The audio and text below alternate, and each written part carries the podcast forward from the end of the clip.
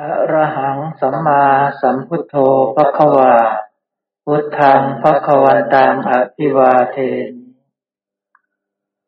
สวากขาโตภควตาธัมโม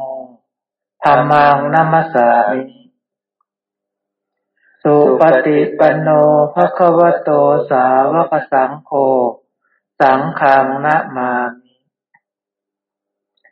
นะโมตัสสะภควโตอะระหะโตสัมมาสัมพุทธัสสะนะโมตัสสะภะคะวะโตอะระหะโตสัมมาสัมพุทธัสสะนะโมตัสสะภะคะวะโต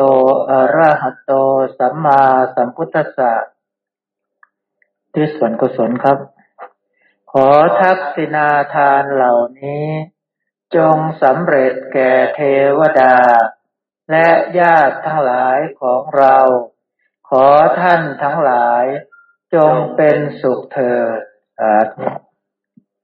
เชิญคุณหมอครับครับกราบสวัสดีทุกท่านนะครับเช้าวันนี้นะครับเรามาร่วมกันรักษาอริยอุโบสถเหมือนเดิมนะครับช่วงนี้เป็นช่วงโควิดกำลังระบาดหนักนะครับโอไมครอนกำลังอาละวาดหนักนะครับเป็นเชื้อไวรัสที่ติดกันได้ค่อนข้างง่ายแต่โชคดีนะครับโอไมครอนเข้ามาช่วยชาวโลกผมว่าเพราะว่าโอไมครอนเป็นโรคที่ไม่รุนแรงเป็นเชื้อที่ไม่รุนแรงเพราะฉะนั้นการติดง่ายจะทำให้ทุกคนได้รับเชื้อโดยทั่วหน้าแล้วก็ทุกคนก็จะมีภูมิต้านทานขึ้นโดยทั่วหน้าภูมิต้านทานในเชื้อไวรัสโควิดก็จะเกิดขึ้นในตัวทุกคนดีกว่าการฉีดวัคซีนอีกนะครับจากการวิจัยเนี่ยเขาจะพบว่าภูมิต้านทานที่ขึ้นจากการติดเชื้อไวรัสโอไมครอนนี่ดีกว่าการฉีดวัคซีนอีกนะครับแต่ตัวการติดเชื้อไวรัสโอไมครอนเองการฉีดวัคซีนเองก็มีผลข้างเคียงคือมีผลเสียดังนั้นแล้วนี่บางคนก็จะเจ็บไข้ได้ป่วยจากการฉีดวัคซีนก็ได้หรือแม้แต่การติดเชื้อไวรัสโอไมครอนก็ได้เหมือนกันนะครับเพราะว่าแท้จริงเขาก็คือเชื้อโรคชนิดหนึ่งนั่นเองนะครับเนาะเพราะฉะนั้นทั้งหมดทั้งปวงนะผมเชื่อว่ามันเป็นเรื่องของกรรมนั่นแหละนะครับถ้าเราไม่ได้มีเหตุปัจจัยมาก่อนเนี่ยเราก็ไม่มีปัญหากับวัคซีนอยู่ดีเราก็ไม่มีปัญหากับเชื้อไวรัสโอไมครอนอยู่ดีแต่ถ้าเราเข้าใจในพระธรรมคำสอนของพระเจ้าแล้วเนี่ยจะวัคซีนหรือจะเชื้อไวรัสโอไมครอนก็ไม่น่าจะมีปัญหากับเรานะครับเพราะเราเข้าใจในพระสัจธรรมแล้วนั่นเองแต่ถ้าเราไม่เข้าใจเราก็จะยังทุกข์อยู่กับการฉีดวัคซีนเราก็จะยังทุกข์อยู่กับเชื้อไวรัสโอไมครอนที่กำลังระบาดใช่ไหมครับก็จะเป็นอย่างนั้นนะดังนั้นแล้ววันนี้นะครับเราก็เลยรีบมาเรียนรู้ในพระสัจธรรมของพระเจ้าให้แจ่มแจ้งจะดีกว่านะครับตามที่เราได้เกริ่นกันไว้นะครับว่าสัปสัปดาห์นี้คือวันพระนี้ทั้งหมดเนี่ยตั้งแต่เช้าบ่ายเย็นนะครับเราจะสนทนากันในเรื่องขององค์คุณของพระโสดาบันนะครับว่าพระพุทธเจ้าท่านตรัสสอนเรื่องเกี่ยวกับองค์คุณของโสดาบันความเป็นโสดาบันเนี่ยจะต้องมีลักษณะอย่างไรนะครับจะต้องมีคุณธรรมอย่างไรเราจะต้องเอามาเจาะลึกลงไปในรายละเอียดเพื่อที่จะให้เข้าใจให้ถูกต้องแล้วก็เดินตามให้ถูกต้องให้ไปถึงความเป็นพระโสดาบันให้ถูกต้องนั่นเองนะครับเราจะต้องเดินไปให้ตรงที่สุดนะครับซึ่งวันนี้ผมก็หวังว่าเราจะได้ประโยชน์จากการมาสนทนากันในวันนี้นะครับ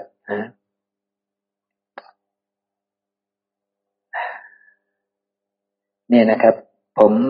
ไปเห็นพระสูตรเนี่ยนะครับซึ่งจริงๆผมก็พูดหลายครั้งแล้วล่ะนะครับเราก็เคยยกกันมานะอยู่ในพระไตรปิฎกเล่มที่สิบเก้าหน้าสองร้อยแปดสิบเก้าพระเจ้าท่านตรัสเรื่องอินทรีย์ห้านะครับ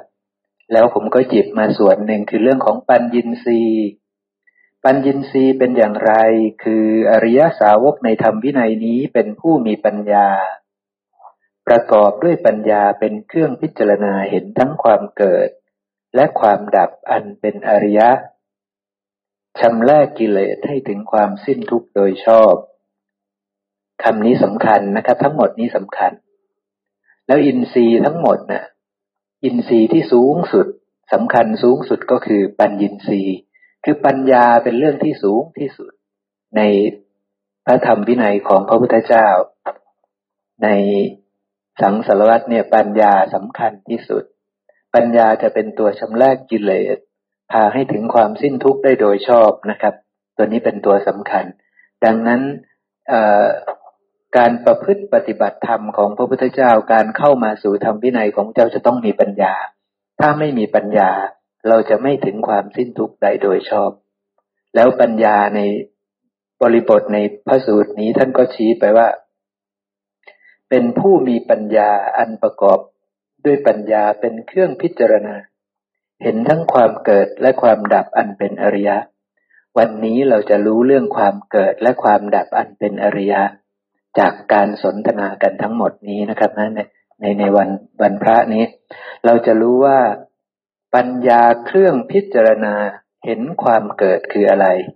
ปัญญาเครื่องพิจารณาเห็นความดับอันเป็นอริยะนี่เป็นอย่างไรนะครับเราจะต้องได้ความแจ่มแจ้งตัวนี้นะครับนะปัญญาเครื่องพิจารณาเห็นทั้งความเกิดปัญญาเครื่องพิจารณาเห็นความดับอันเป็นอริยะนะอันเป็นอริยะแล้วปัญญานี้จะเป็นเครื่องที่เป็นอาวุธที่จะไปชำระกิเลสให้ถึงความสิ้นทุกข์โดยชอบเพราะฉะนั้นปัญญานี้เป็นปัญญาที่พิเศษปัญญานี้ควรจะเป็นเรื่องอะไรครับควรจะเป็นเรื่องอริยสัจสี่ควรจะเป็นเรื่องอริยสัจสี่อริยสัจสี่ความจริงอันประเสริฐเท่านั้นที่จะชำระกิเลสให้ถึงความสิ้นทุกข์ได้โดยชอบใช่ไหมครับเพราะนั้นจะต้องได้ปัญญาตัวนี้เพราะว่าพระพุทธเจ้าที่ท่านเป็นพระพุทธเจ้าได้ก็เพราะว่าท่านเห็นอริยสัจสี่นะครับท่านเห็นอริยสัจสี่เดี๋ยวทีนี้เราจะเชื่อมโยงกับพระสูตรที่องค์คุณของโสดาบันให้ให้เกิดความเข้าใจอย่างถูกต้องนะครับนะแล้วพอเรากลับมาหาพระสูตรนี้อีกครั้งหนึ่งหลังจากที่เราศึกษาสนทนากันตลอดวันพระนี้แล้วถ้าเรากลับมาหาพระสูตรนี้อีกครั้งหนึ่งถ้าเราเข้าใจเรื่องราวที่สนทนากันทั้งวันในวันนี้เราจะได้คำตอบของตัวนี้เลยว่าอะไรคือปัญญาเครื่องพิจารณาเห็นความเกิดอะไรคือปัญญาเครื่องพิจารณาเห็นความดับอันเป็นอริยะที่ว่านะเราจะเข้าใจนะครับแต่ถ้าเราเอ่อยังไม่ได้มีการสนทนากันอย่างละเอียดลึกซึ้งหรือว่าเรายังไม่ได้แจ่มแจ้งเนี่ยเราอาจจะยังไม่เข้าใจตรงนี้ดีนะแต่วันนี้ผมเชื่อว่าถ้าตอนเย็นเนี่ยถ้าทุกท่านพอจะระลึกได้เตือนให้ผมหยิบอันตัวนี้ขึ้นมาอีกครั้งหนึ่งแล้วลองมาดูกันว่าจากการสนทนากันวันนี้จากการศึกษาพระสูตรในวันนี้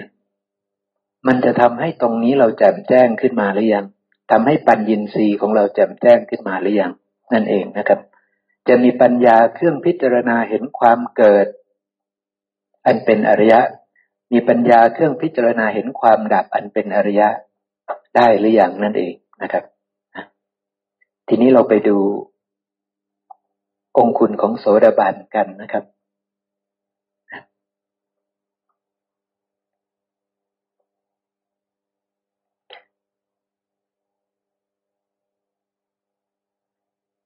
เนื่องจากมีท่านได้รวบรวมมาไว้ให้เราแล้วนะครับนะส่วนหนึ่งนะครับจะอยู่ในหนังสือนี้แล้ว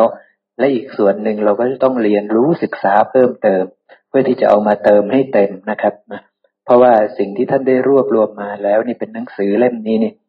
ก็มีความบริบูรณ์ในระดับหนึ่งแต่ว่าการที่จะเข้าใจในบทพยัญชนะทุกบทพยัญชนะในหนังสือเล่มนี้ได้นี่เราก็จะต้องอาศัยการศึกษาพระไตรปิฎกอย่างละเอียดลึกซึ้งนั่นเองนะครับนะผมจะพาเราไปดูเอ่อองค์คุณของโสดาบันนี่เชื่อว่าทุกคนน่าจะจำได้โสตาปฏิยังคสีเราน่าจะจำได้ใช่ไหมครับอันที่หนึ่งก็คืออะไรนะครับ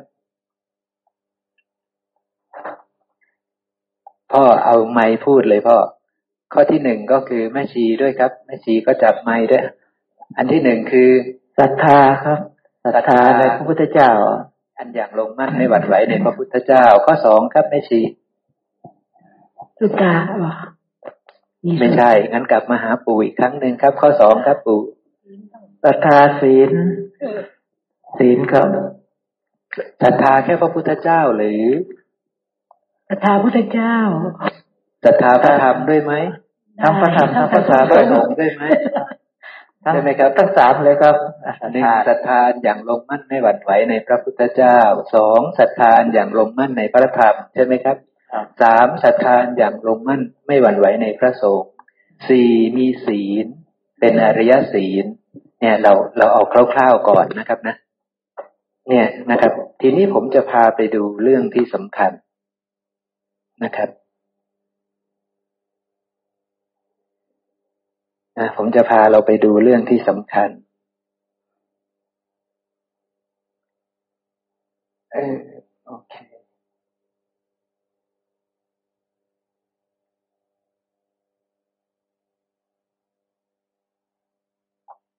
เราจำได้แล้วนะครับเนาะว่าเราเราเราไล่ไปตามนี่เลยแล้วกันนะ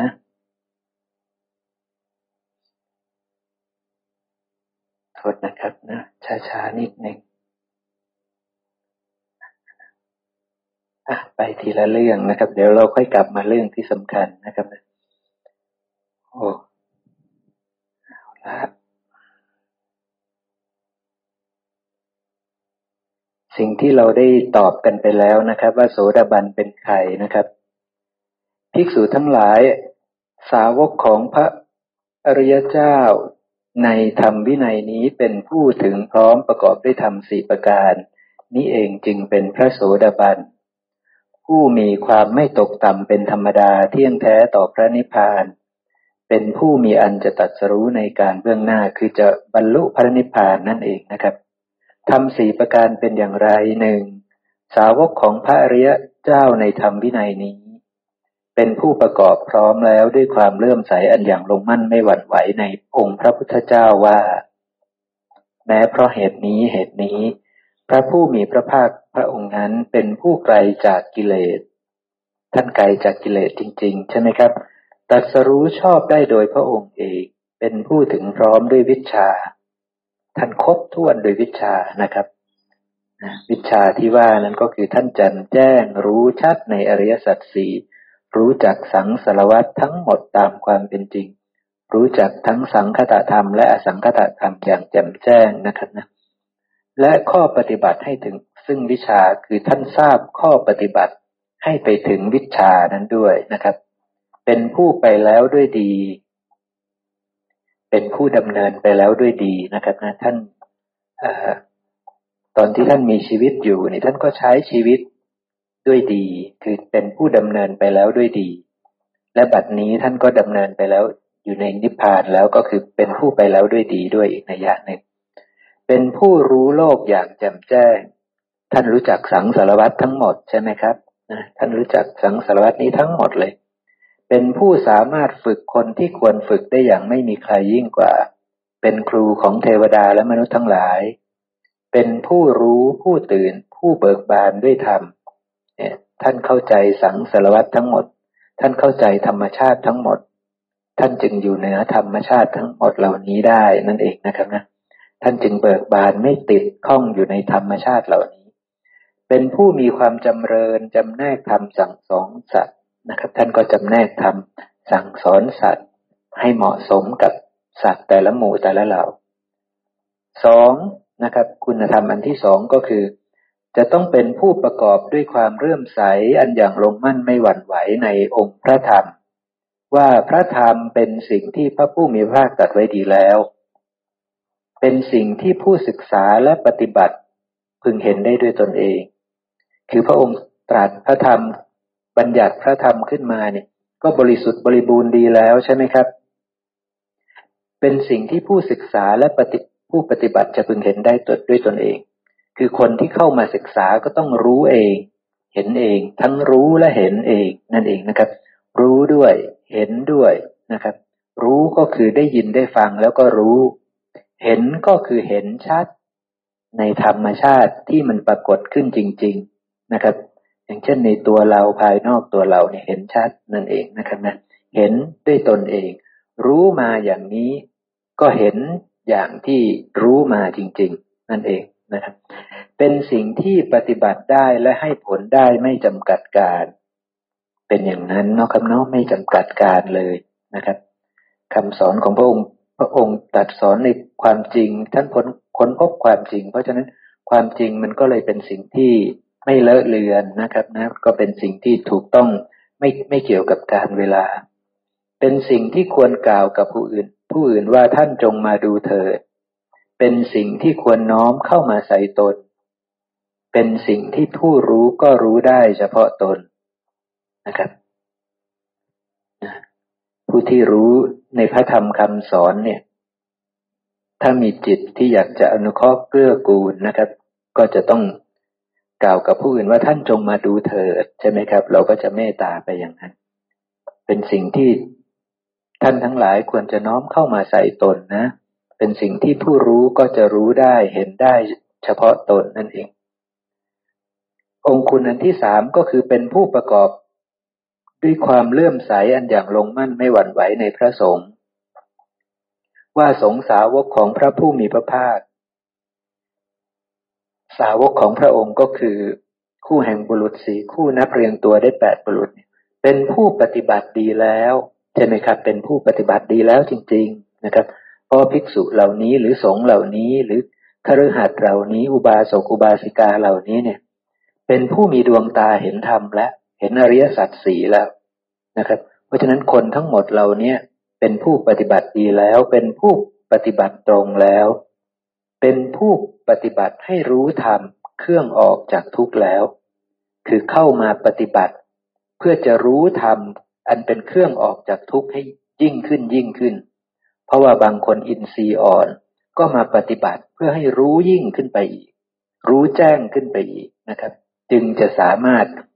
เอาความรู้ยิ่งรู้แจ้งรู้ชัดน่ะไปกำจัดกิเลสได้เพื่อที่จะออกจากทุกข์ได้นั่นเองเป็นผู้ปฏิบัติสมควรแล้วคือปฏิบัติถูกต้องแล้วนั่นเองนะครับอยู่บนองค์แห่งมรรคอยู่บนทางอันประเสริฐนี้แล้วตกอยู่ในกระแสแล้วนั่นเองนะครับกระแสที่ว่านี้ก็คือพรหมจรรย์ของพระพุทธเจ้า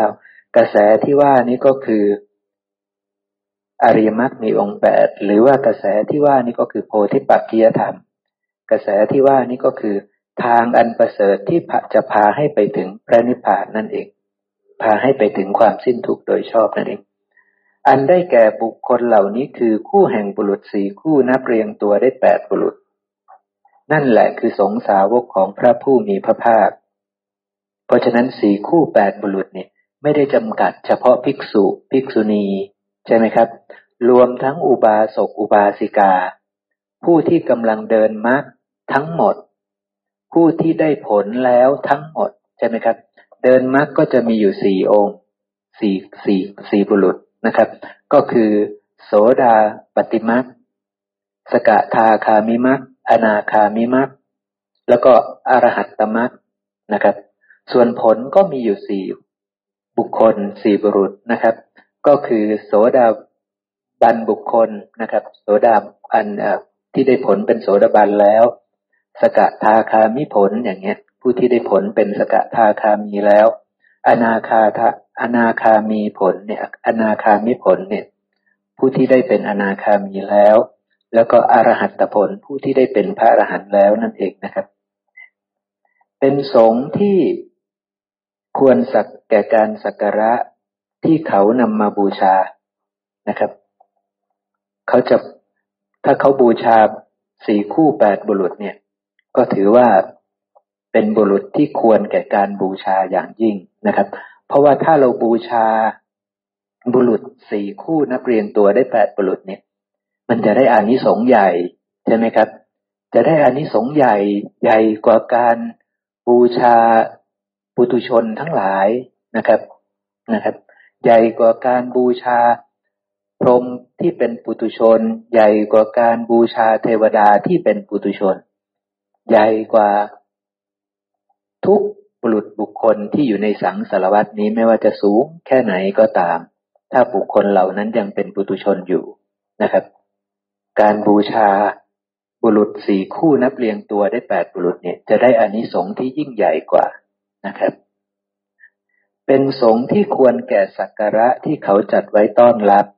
คือเขาจัดไว้ต้อนรับจัดเสนาสนะจัดน้ำจัดอะไรต้อนรับเนี่ยเขาจะได้อานิสงส์ใหญ่นะครับเขาจะได้อานิสงส์ใหญ่เป็นสงฆ์ควรรับทักษิณาทานนะครับเป็นผู้ที่ควรแก่การทำทานนะครับใครมาทำทานกับสี่คู่แปดบุรุษเนี่ยได้อานิสงส์ใหญ่ครับได้อานิสงส์มากเป็นสงฆ์ที่บุคคลทั่วไปจะพึงทำอัญชลีการทำอัญชลีกับบุคคลสี่คู่แปดบุรุษเนี่ยก็ได้อานิสงส์มากเหมือนกันเป็นสงฆ์ที่เป็นนาบุญของโลกไม่มีนาบุญอื่นยิ่งกว่าใช่ไหมครับจะเป็นนาบุญจริงๆถ้าทำการเคารพกราบไหว้บูชาสักการะหรือทำสักทักษิณาทานกับสี่คู่แปดบุรุษเนี่ยถือว่ากำลังจะได้บุญใหญ่เพราะว่าเรากำลังเคารพกราบไหว้บูชาให้ทานแก่เนื้อนาบุญอันยอดเยี่ยมของโลกนั่นเององคุณอันสุดท้ายครับจะต้องเป็นผู้ประกอบพร้อมแล้วด้วยศีลทั้งหลายชนิดที่เป็นที่พอใจของเราพระอริยเจ้า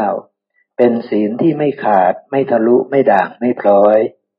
เป็นศีลที่เป็นไทยจากตัณหาคำนี้สำคัญมากเป็นศีลที่เป็นไทยจากตัณหาแปลว่าไม่ได้มีตัณหานะ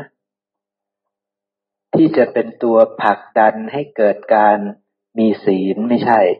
ศีลเหล่านี้ไม่ได้เกิดจากตัณหาไม่ได้อยากจะเป็นคนดีไม่ได้อยากจะเป็นโสดาบันไม่ได้อยากจะเป็นอะไรทั้งสิ้นไม่ใช่ความอยากใช่ไหมครับไม่ใช่เกิดจากราคะโทสะโมหะนะครับจะต้องเป็นไทยจากตัณหาแปลว่าศีลเหล่านี้ที่จะเป็นอริยศีลจะเป็นองคุณของโสดาบันเนี่ยจะต้องเป็นศีลที่เกิดจากความไม่มีราคะความไม่มีโทสะความไม่มีโมหะจึงจะเป็นศีลที่เป็นที่พอใจของเหล่าพระอริยเจ้าเป็นศีลที่ไม่ขาดไม่ทะลุไม่ด่างไม่พร้อยอย่างแท้จริงนะครับถึงจะเป็นศีลที่เป็นไทยจากตัณหาเป็นศีลที่ท่านผู้รู้สรรเสริญท่านผู้รู้นี่ก็คือบัณฑิตผู้รู้เป็นเป็นสัตบุรุษนั่นแหละเป็นพระอริยะนั่นแหละนะครับเป็นศีลที่ทิฏฐิไม่รูปคำทิฏฐิไม่รูปคำก็คือไม่ได้เกิดจากทิฏฐิที่วิปลาสนะครับเป็นศีลที่เกิดจากความเห็นที่ถูกต้องตรงนะครับเพราะว่าถ้าเรามีทิฏฐิที่ถูกต้องถูกตรงเป็นสัมมาทิฏฐินะครับกายกรรมวจีกรรมมโนกรรมตัวกายกรรมวจีกรรมนี่คือศีลใช่ไหมครับศีลที่เกิดจากทิฏฐิที่ตรงศีลที่เกิดจากกรรมทางใจที่ตรงกรรมทางใจมันจะเกิดก่อนใช่ไหมครับซึ่งทิฏฐิที่ตรงเนี่ยมันก็มาจากสัญญาที่ตรงมาจากจิตที่ตรงคือจิตไม่วิปลาสจะต้องเกิดมาจากสัญญาที่ไม่วิปลาสใช่ไหมครับจะต้องมีสัญญาเห็นธรรมชาติอย่างถูกต้องเห็นธรรมทั้งหลายทั้งปวงในสังสารวัฏอย่างถูกต้องว่าเป็นของปรุงแต่งไม่เที่ยงเป็นทุกข์เป็นอนัตตาจิตก็จะไม่วิปลาสทิฏฐิก็จะตรงพอทิฏฐิตรงกรรมทางกายวาจาหรือศีลก็จะตรงใช่ไหมครับศีลนั้นก็จะตรงนั่นเองเพราะฉะนั้นศีลที่ไม่ศีลที่ทิฏฐิไม่รูปคำนี่ก็คือทิฏฐินั้นจะต้องตรงทิฏฐินั้นจะต้องถูกต้องตามความเป็นจริงเป็นอริยทิฏฐินะครับและเป็นศีลที่เป็นไปเพื่อสมาธิเพราะว่าถ้าตั้งทิฏฐิที่ตรงขึ้นได้ถ้าทิฏฐิตรงอันเกิดจากการเห็นตรงอันเกิดจากการเห็นธรรมชาติอย่างถูกต้องมีสัญญาถูกต้องสัมมาทิฏฐิถูกตั้งขึ้นสัมมาทิฏฐิถูกตั้งขึ้นมันก็จะเดินไปเรื่อยๆสัมมาสังกัปปะจะถูกสัมมาวาจาจะถูกสัมมากัมมันตะจะถูกสัมมาวายามะจะถูกไอ้สัมมาอาชีวะจะถูกก่อนครับสัมมาวายามะจะถูกสัมมาสติสัมมาสมาธิจะถูกต้อง นะครับเพราะฉะนั้นศีลเนี้ยจะเป็นไปเพื่อสมาธิแบบเนี้ยคือมันจะทำให้ได้สมาธิที่ถูกต้องด้วยเมื่อได้สมาธิที่ถูกต้องก็จะเห็นธรรมชาติทั้งหลายทั้งปวงกว้างใหญ่ไพศาลอย่างถูกต้องด้วยเพราะฉะนั้นอานิสงส์ของเอ่อการเห็นแบบนี้นะครับอานิสงส์ของการที่เราบรรลุอริยศีลเนี่ยมันจะทำให้สัมมาทิฏฐิตรงมันจะทำให้อริยมรรคมีองค์แปดเดินไปเดินไปแล้วทีนี้นอกจากจะไปกำจัดบาปอกุศลที่เกิดขึ้นแล้วถ้ามีบาปอกุศลเกิดขึ้นแล้วนั่นนะครับนอกจากจะไปกำจัดบาปอกุศลนั้นได้แล้วมันก็ยังมีดวงตาเห็นธรรมชาติทั้งหลายทั้งปวงยิ่งใหญ่กว้างขวางขึ้นอีกนะครับเพราะว่าอริยมรรคมีองค์แปดจะเดินไปจนกระทั่งถึงสัมมาสมาธิทำให้เกิดสัมมาญาณะทำให้เกิดสัมมาวิมุตติมันจะหลุดพ้นได้ยิ่งใหญ่ขึ้นไม่ใช่แค่หลุดพ้นจากทุกข์ที่กำลังเจอไม่ใช่แค่หลุดพ้นจากราคะที่กำลังเกิดขึ้นในจิตไม่ใช่หลุดพ้นแค่จากโทสะที่อาจจะเกิดขึ้นในจิตไม่ใช่แค่หลุดพ้นจากโมหะที่เกิดขึ้นในจิตไม่ใช่แต่มันจะกว้างใหญ่ไพศาลยิ่งกว่านั้นอานิสงส์ของการเจริญอริยมรรคมีองค์แปดอานิสงส์ของกรรมไม่ดำไม่ขาวนี่มันจึงยิ่งใหญ่สามารถที่จะไปแก้กรรมสามารถที่จะไปลบล้างกรรมเล็กๆน้อยๆหรือกรรมปานกลางกรรมหนักที่เกิดขึ้นมาในอดีตก่อนนั้นได้ด้วยใช่ไหมครับมันจะเป็นอย่างนั้นนะมันจะเป็นอย่างนั้นนะภิกษุทั้งหลายสาวกของพระอริยเจ้าผู้ประกอบพร้อมแล้วด้วยธรรมสี่ประการนี้ชื่อว่าเป็นพระโสดาบันผู้มีอันไม่ตกต่ำเป็นธรรมดาเที่ยงแท้ต่อพระนิพพานเป็นผู้มีอันจะตรัสรู้ธรรมในการเบื้องหน้า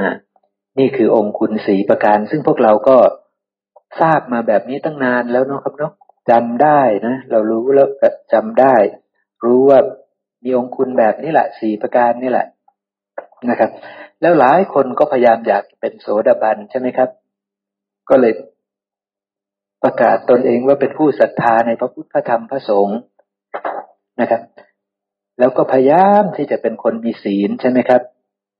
พยายามที่จะเป็นคนมีศีลพระเจ้าท่านบอกไว้ว่าฆราวาสเอาศีลห้าเนี่ยเราก็พยายามที่จะเป็นผู้มีศีลห้าสะอาดใช่ไหมครับแต่แค่นั้นมันไม่พอนะครับนะไม่พอนะแค่อันแรกก็ไม่พอแล้วคือศรัทธาเนี่ยก็ไม่พอแล้วนะครับมันไม่ใช่แค่นั้นนะมันมีความลึกซึ้งยิ่งใหญ่กว่านั้นการที่เราจะมีศรัทธาอย่างลงมั่นในพระพุทธพระธรรมพระสงฆ์เนี่ยมันไม่ธรรมดาในอินทรีย์ห้านะครับอินทรีย์ข้อที่หนึ่งก็คือศรัทธาใช่ไหมครับอินทรีย์ตัวที่สองคืออะไรครับศรัทธาแล้วต่อไปอะไรวิริยะอันที่สามคือศรัทธาแล้วก็วิริยะแล้วต่อไปคือสติอันที่สี่คือสมาธิอันที่ห้าคือปัญญาศรัทธาวิริยะสติสมาธิปัญญาศรัทธาเห็นได้ที่ไหนพระเจ้าถามว่าศรัทธาเห็นได้ที่ไหนศรัทธาต้องเห็นที่โสดาบันเพราะฉะนั้นโสดาบันศรัทธาธรรมดาไหมครับไม่ธรรมดาใช่ไหมครับการเป็นโสดาบันเนี่ยจะต้องเห็นธรรมซะก่อนใช่ไหมครับจะต้องเห็นแจ้งในธรรมซะก่อนถึงมีศรัทธาใช่ไหมครับต้องเห็นแจ้งในพระสัจธรรมซะก่อนเห็นอริยสัจสี่ซะก่อนผ่านกระบวนการได้ยินได้ฟังพระสัจธรรมซะก่อนได้คบสัตบุรุษแล้วได้ฟังพระสัจธรรมได้โยนิโสมนสิการแล้วได้ปฏิบัติธรรมสมควรแก่ธรรมในขณะที่นั่งฟังธรรมนั้นจึงได้โสดาปัตติผลใช่ไหมครับเพราะว่าทางมาของโสดาบันเนี่ยก็คือหนึ่งต้องได้คบสัตบุรุษสองต้องได้ฟังพระสัจธรรมสามต้องเกิดการโยนิโสมนสิการสี่ต้องปฏิบัติธรรมสมควรแก่ธรรมขณะนั่งฟังธรรมอยู่ได้คบสัตบุรุษแล้วใช่ไหมครับถ้านั่งฟังกับพระพุทธเจ้าหรือฟังกับพระสารีบุตรฟังกับพระอริยเจ้าทั้งหลายได้คบสัตบุรุษแล้วได้ฟังพระสัจธรรมแล้วถ้า เป็นผู้มีปัญญาฉลาดในการโยนิโสมนสิการคนคนนั้นก็จะโยนิโสมนสิการตามภาษาธรรมที่ได้ยินได้ฟังใช่ไหมครับถ้าโยนิโสมนสิการอย่างแยบคายถูกต้องจะทำให้เกิดการปฏิบัติธรรมสมควรแก่ธรรมโสดาปฏิผลจึงเกิดขึ้นได้ด้วยแบบนี้และเช่นเดียวกันก็ไปทำแบบเดิมอีกจะไปทำอะไรอยู่ก็ตาม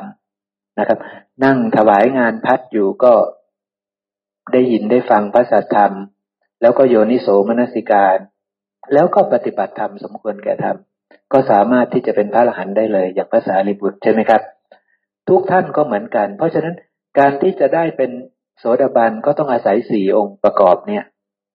คือจะต้องมีการได้ยินได้ฟังพระสัทธรรมได้เอ่อได้ครบสัตตบุรุษได้ยินได้ฟังพระสัทธรรมได้โยนิโสมนสิการ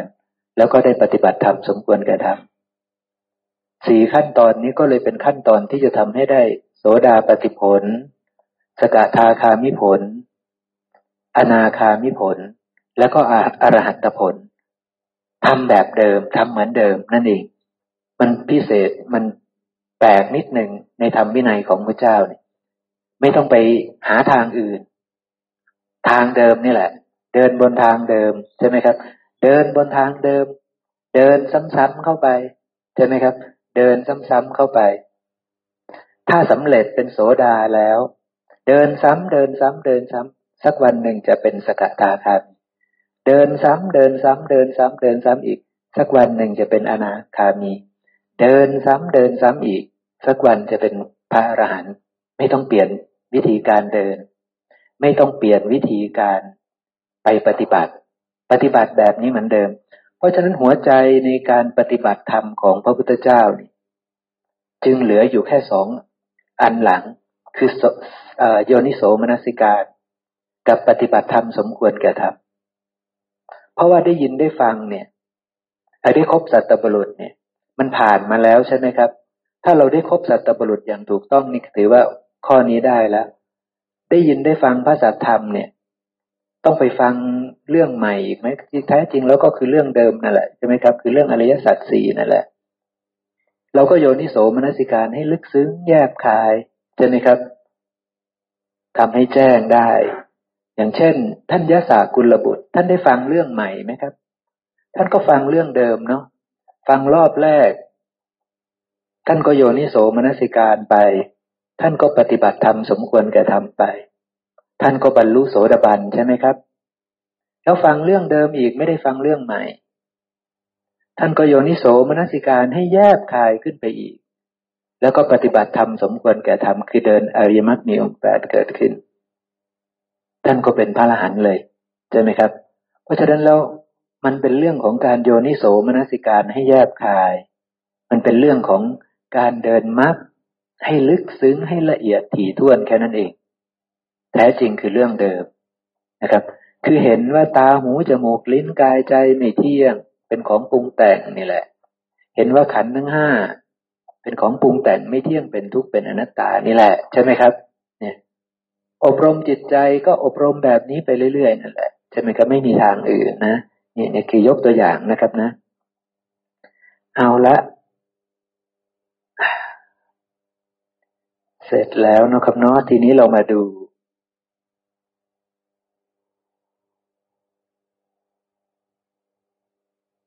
เรามาดูอีกพระสูตรหนึ่งนะครับตอนนี้ท่านแสดงธรรมกับท่านมหานามะนะครับอ๋อท่านก็พูดเหมือนกันกับท่านกับกับพระสูตรแรกนะครับเราก็ผ่านไปแล้วกันเนาะ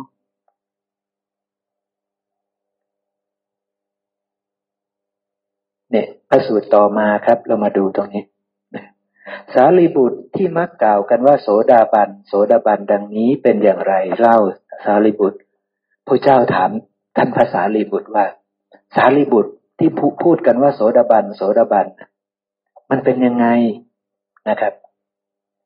คำตอบของพระสารีบุตรคือข้าแต่พระองค์ผู้เจริญท่านผู้ใดเป็นผู้ประกอบพร้อมแล้วด้วยอริยมรรคมีองค์แปดนี้อยู่ผู้เช่นนั้นแลข้าพระองค์เรียกว่าพระโสดาบันผู้มีชื่ออย่างนี้อย่างนี้มีโคตอย่างนี้อย่างนี้พระพุทธเจ้าค่ะนะครับ เพราะฉะนั้นโสดาบันเนี่ยจะต้องเป็นผู้ที่ประกอบด้วยอริยมรรคมีองค์แปดจะต้องเดินมรรคเป็นซึ่งผู้ที่จะเดินมรรคเป็นน่ะ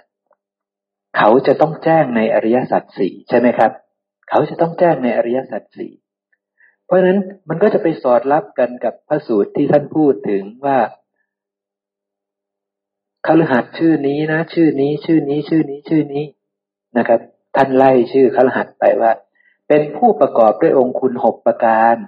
ในพระสูตรนั้นจะบอกว่าเป็นผู้ประกอบด้วยองคุณหกประการหนึ่งคือเป็นผู้เลื่อมใสอันอย่างลงมั่นในพระพุทธเจ้าคือเป็นผู้ศรัทธาเลื่อมใสอันอย่างลงมั่นในพระพุทธเจ้าสองเป็นผู้ศรัทธาเลื่อมใสอันอย่างลงมั่นในพระธรรม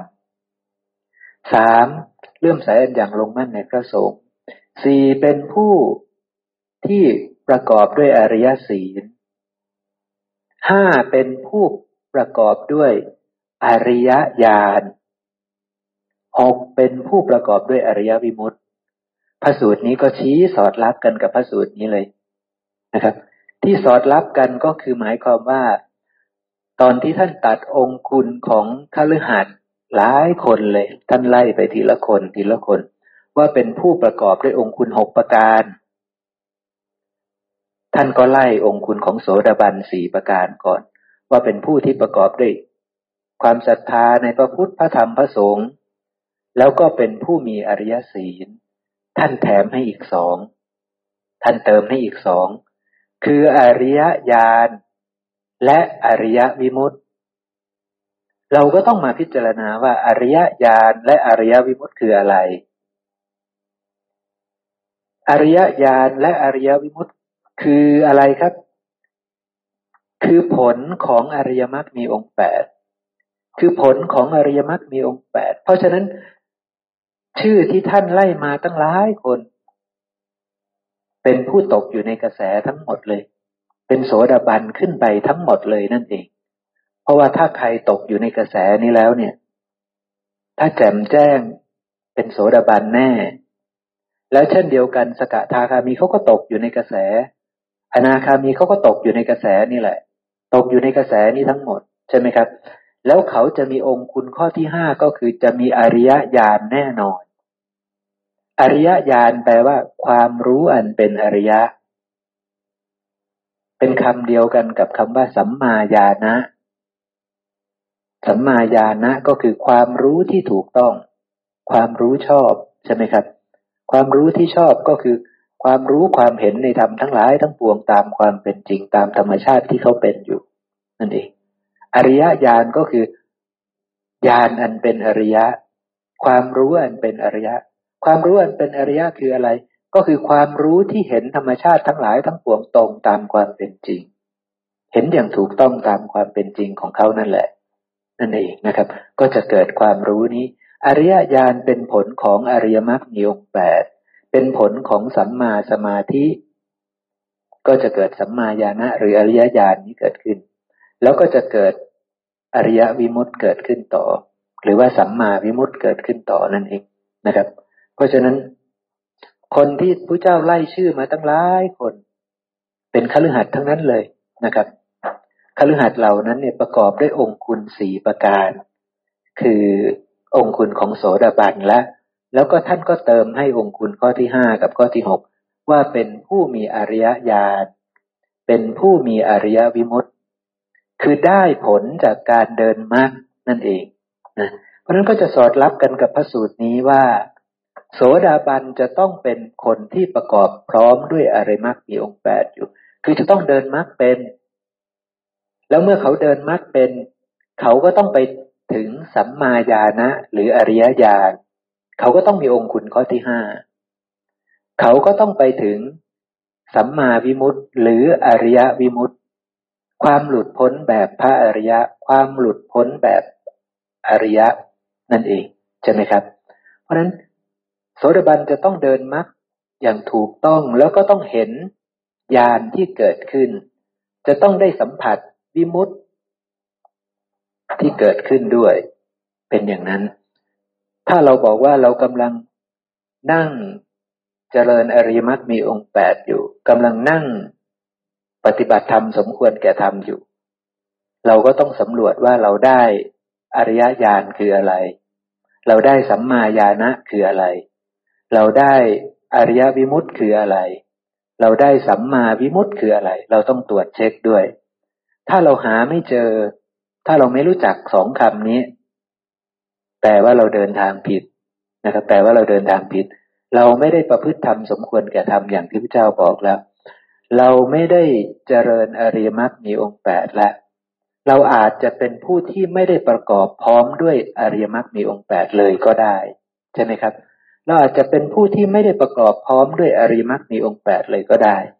ดังนั้นถ้าเราไม่ประกอบพร้อมด้วยอริยมรรคมีองค์แปดไอสิ่งที่เราบอกว่าเราศรัทธาในพระพุทธพระธรรมพระสงฆ์แล้วศีลห้าของเราก็สะอาดบริสุทธิ์ผุดผ่องเป็นโมฆะเลยเป็นโมฆะเลยสิ่งเหล่านั้นกลายเป็นไม่ใช่องค์คุณของโสดาบันเลยเป็นองค์คุณของคนดีเท่านั้นเองคนที่มีความศรัทธาพอประมาณในพระพุทธพระธรรมพระสงฆ์เท่านั้นเองใช่ไหมครับเพราะว่ามันไม่ได้เกิดจากการเห็นธรรมมันไม่ได้เกิดจากอริยมรรคมีองค์แปดมันไม่ได้เกิดจากการมีปัญญาพิจารณาเห็นความเกิดความดับของธรรมทั้งหลายทั้งปวงตามความเป็นจริงนะครับพระเจ้ารับรองคำพูดของคำตอบของพระสารีบุตรว่าถูกแล้วถูกแล้วสารีบุตรนะครับผู้ที่ประกอบพร้อมด้วยอริยมรรคมีองค์แปดนี้ถึงเราเองก็เรียกผู้นั้นว่าพระโสดาบันเป็นผู้มีชื่ออย่างนี้มีโคตอย่างนี้นะครับคำว่าเป็นผู้มีชื่ออย่างนี้มีโคตอย่างนี้ก็ท่านละไว้อย่างเช่นว่าท่านอนาถปิณฑิกะเศรษฐีนี่แหละเป็นผู้ที่ประกอบพร้อมด้วยอริยมรรคมีองค์แปดเป็นผู้มีชื่อว่าอนาถโคตของท่านก็คือโคตนี้อย่างเงี้ยนะเนี่ยเป็นต้นนะครับนะเพราะว่ามีเยอะนะครับนะมีเยอะโสดาบันเข้าใจเนาะครับเนาะทีนี้พระสูตรต่อมาครับนะพระเจ้าก็จะชี้ว่าในการใดก็ตามที่ภัยเวรห้าประการที่อริยสาวกได้ทำให้ลำงับได้แล้วด้วยคือภัยเวรห้าประการก็คือความทุศีลห้าประการศีลห้าประการนี่สะอาดนั่นเองนะครับนะเนี่ยทำข้อที่หนึ่งได้ด้วยนะเป็นผู้ประกอบด้วยโสตาปฏิยังคสีด้วยก็คือเลื่อมใสศรัทธาในพระพุทธพระธรรมพระสงฆ์แล้วศีลเนี่ยภัยเวรห้าประการที่ระงับเนี่ยเป็นอริยศีลด้วยนะไม่ใช่ธรรมดานะเนี่ยอันนี้อันที่สองนะครับแล้วก็อริยญาณธรรมเป็นธรรมที่อริยสาวกเห็นดีแล้วด้วยปัญญาด้วยนะครับคืออริยญาณธรรมเป็นธรรมที่อริยสาวกเห็นดีแล้วด้วยดีแทงตลอดแล้วด้วยดีด้วยปัญญาด้วยอันนี้แท้จริงแล้วอันนี้สำคัญสูงสุดอันสุดท้ายนี่สำคัญสูงสุดเพราะว่าอันสุดท้ายเนี่ยจะทำให้หนึ่งและสองบริบูรณ์ถ้าปราศจากอันที่สามคืออริยญาณธรรมอันเป็นธรรมที่อริยสาวกเห็นดีแล้วด้วยดีแทงตลอดแล้วด้วยดีด้วยปัญญาด้วยถ้าไม่มีข้อนี้ศีลห้าก็จะเป็นศีลห้าธรรมดาไม่ใช่อริยศีลนะครับโสตาปฏิยังคสีก็จะไม่บริบูรณ์ความศรัทธาอย่างลงมั่นในพระพุทธพระธรรมพระสงฆ์จะไม่จริงจะไม่อย่างลงมั่นอย่างแท้จริงศีลที่ไม่ทะลุไม่ขาดไม่ด่างไม่พ้อยเป็นไทยจากตัณหาทิฏฐิไม่รูปคำน่ะก็จะไม่จริงนะครับก็จะไม่ใช่แต่ถ้าคุณธรรมข้อที่สามคืออริยญาณธรรมเป็นธรรมที่คนคนนั้นเห็นดีแล้วด้วยดีแทงตลอดแล้วด้วยดีด้วยปัญญาจะทำให้โสตาปฏิยังคสีถูกต้องสมบูรณ์ขึ้นมาทันทีจะทำให้ศีลห้านั้นกลายเป็นอริยศีลทันทีนะครับหากว่าเรามีองค์คุณสามประการนี้พร้อมกันนะคือศีลห้าก็สะอาดโสตาปฏิยังคสีองค์คุณสี่ประการที่ว่ามานะก็ครบถ้วนแล้วยังเห็นแจ้งในอริยญาณธรรมอย่างแทงตลอดด้วยดีด้วยปัญญาตอนนั้นแหละถ้าหวังจะพยากรณ์ตนและตนให้พยากรณ์ได้เลยว่าเราเป็นผู้มีนรกสิ้นแล้วมีกำเนิดเดรัจฉานสิ้นแล้วมีเปรตวิสัยสิ้นแล้วมีอบายทุกขติวินิบาตสิ้นแล้วเป็นผู้ถึงกระแส ตกอยู่ในพรหมจรรย์ของพระเจ้าแล้วกระแสนี้จะพาไปให้ถึงนิพพาน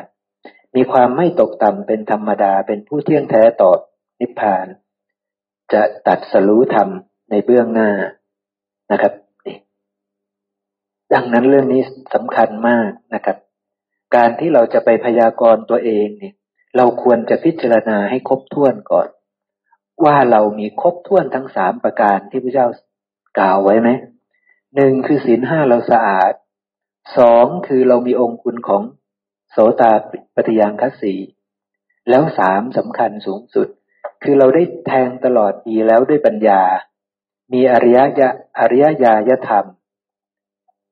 คือธรรมทั้งหลายทั้งปวงเนี่ยเราเห็นดีแล้วด้วยปัญญาแทงตลอดดีแล้วด้วยปัญญาจริงหรือเปล่าถ้าเราไม่เห็นแจ้งแทงตลอดดีแล้วด้วยปัญญายังไม่ใช่เราไม่สามารถที่จะพยากรณ์ตัวเองได้นะครับไม่เพียงพอนะครับนะพระเจ้าท่านก็ไล่ไปทีละเรื่องนะครับว่าอ่าภัยเวรห้าประการนั้นก็คือศีลห้านะครับนะเราจะผ่านไปเลยนะครับนะเอาเร็วๆเพราะเราเราเราพอจะเข้าใจอยู่เราเคยเรียนรู้มาแล้วโสตาปฏิยังคสีท่านก็พูดเรื่องที่เราพูดไปตะกี้นะครับว่าองค์คุณสี่ประการนั้นนะครับนะทีนี้มาดูอริยญาญธรรมกันนะครับนะมาดูอริยญาญธรรมข้าบดีก็อริยญาญธรรมเป็นสิ่งที่อริยสาวกเห็นดีแล้วด้วยดีแทงตลอดแล้วด้วยดีด้วยปัญญาเป็นอย่างไรท่านจะอธิบายอริยญาญธรรมว่าถ้าอยากจะพยากรณ์ตนเองนะเนี่ยนั่งกันอยู่เนี่ยอยากจะพยากรณ์ตนเองว่าตัวเองเป็นโสดาโสดาบันหรือยังให้พิจารณาให้ดีว่าเรามีองค์คุณนี้หรือยังนะครับอริยสาวกในธรรมวินัยนี้ย่อมทำไว้ในใจโดยแยบคายแต่ว่าต้องโยนิโสมนสิการใช่ไหมครับกระทำไว้ในใจนี่คือโยนิโสมนสิการอย่างแยบคายเป็นอย่างดีซึ่งปฏิจจสมุปบาทนั่นเทียวดังนี้ว่าคือจะต้องโยนิโสมนสิการไปพิจารณาไปเพ่งในปฏิจจสมุปบาทว่าเพราะสิ่งนี้มีสิ่งนี้จึงมีเพราะความเกิดขึ้นแห่งสิ่งนี้สิ่งนี้จึงเกิดขึ้นเพราะสิ่งนี้ไม่มีสิ่งนี้จึงไม่มีเพราะความดับไปแห่งสิ่งนี้สิ่งนี้จึงดับไปนี่แหละครับคือส่วนที่สำคัญสูงสุดนี่แหละครับถ้าเราเห็นแจ้งแทงตลอดว่าเพราะสิ่งนี้มีสิ่งนี้จึงมีเพราะความเกิดขึ้นของสิ่งนี้สิ่งนี้จึงเกิดขึ้นตัวนี้แหละคือปัญญาที่จะเป็นเครื่องพิจารณาเห็นความเกิดของธรรมทั้งหลายทั้งปวงเราจะเห็นว่านามรูปนี้เกิดยังไงถ้าเราไม่ได้แจ้งแทงตลอดในปฏิจจสมุปบาทเราจะเอาปัญญาที่ไหนมาพิจารณาว่านามรูปนี้เกิดขึ้นได้ยังไงถ้าเราจะพิจารณาว่าโทสะนี้เกิดขึ้นยังไง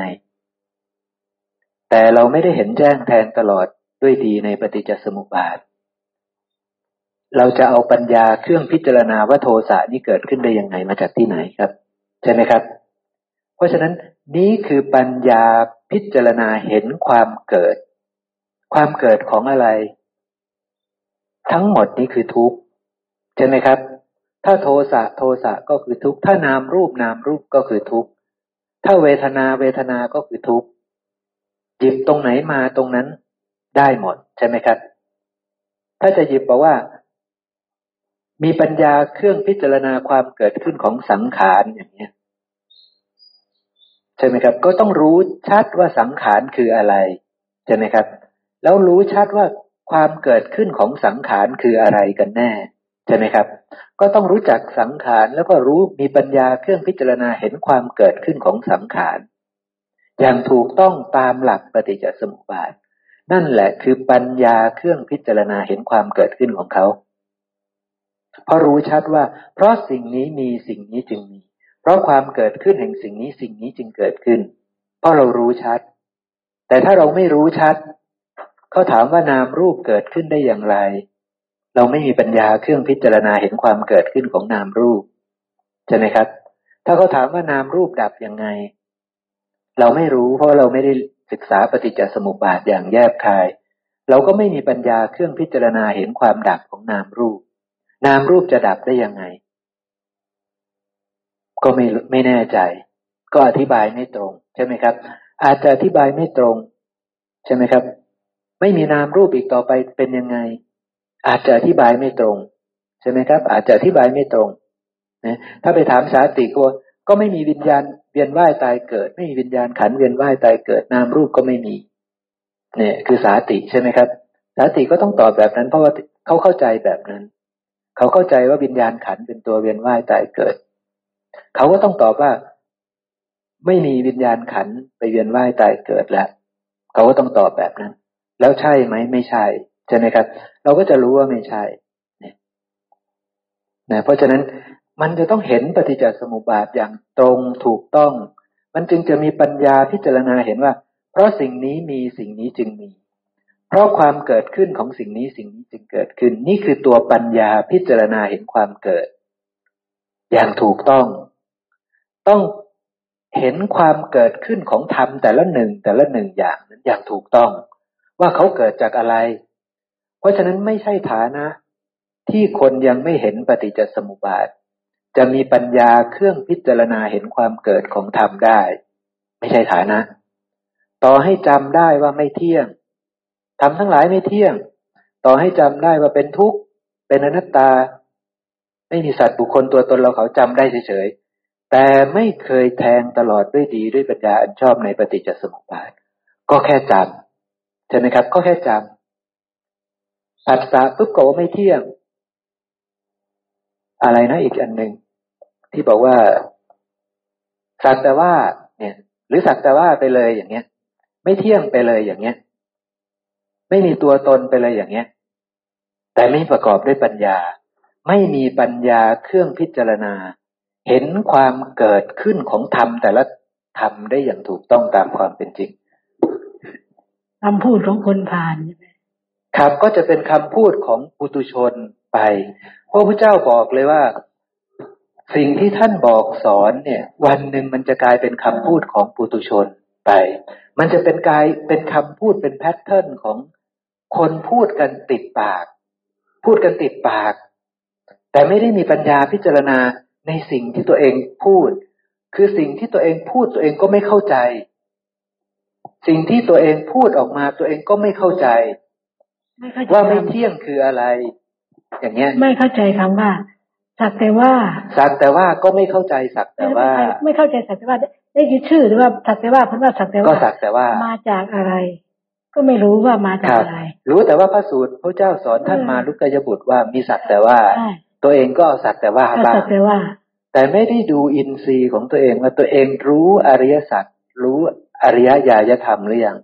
รู้ปฏิจจสมุปบาทหรือยังใช่ไหมครับแล้วถามว่าท่านมาลุกยบุตรท่านรู้หรือยัง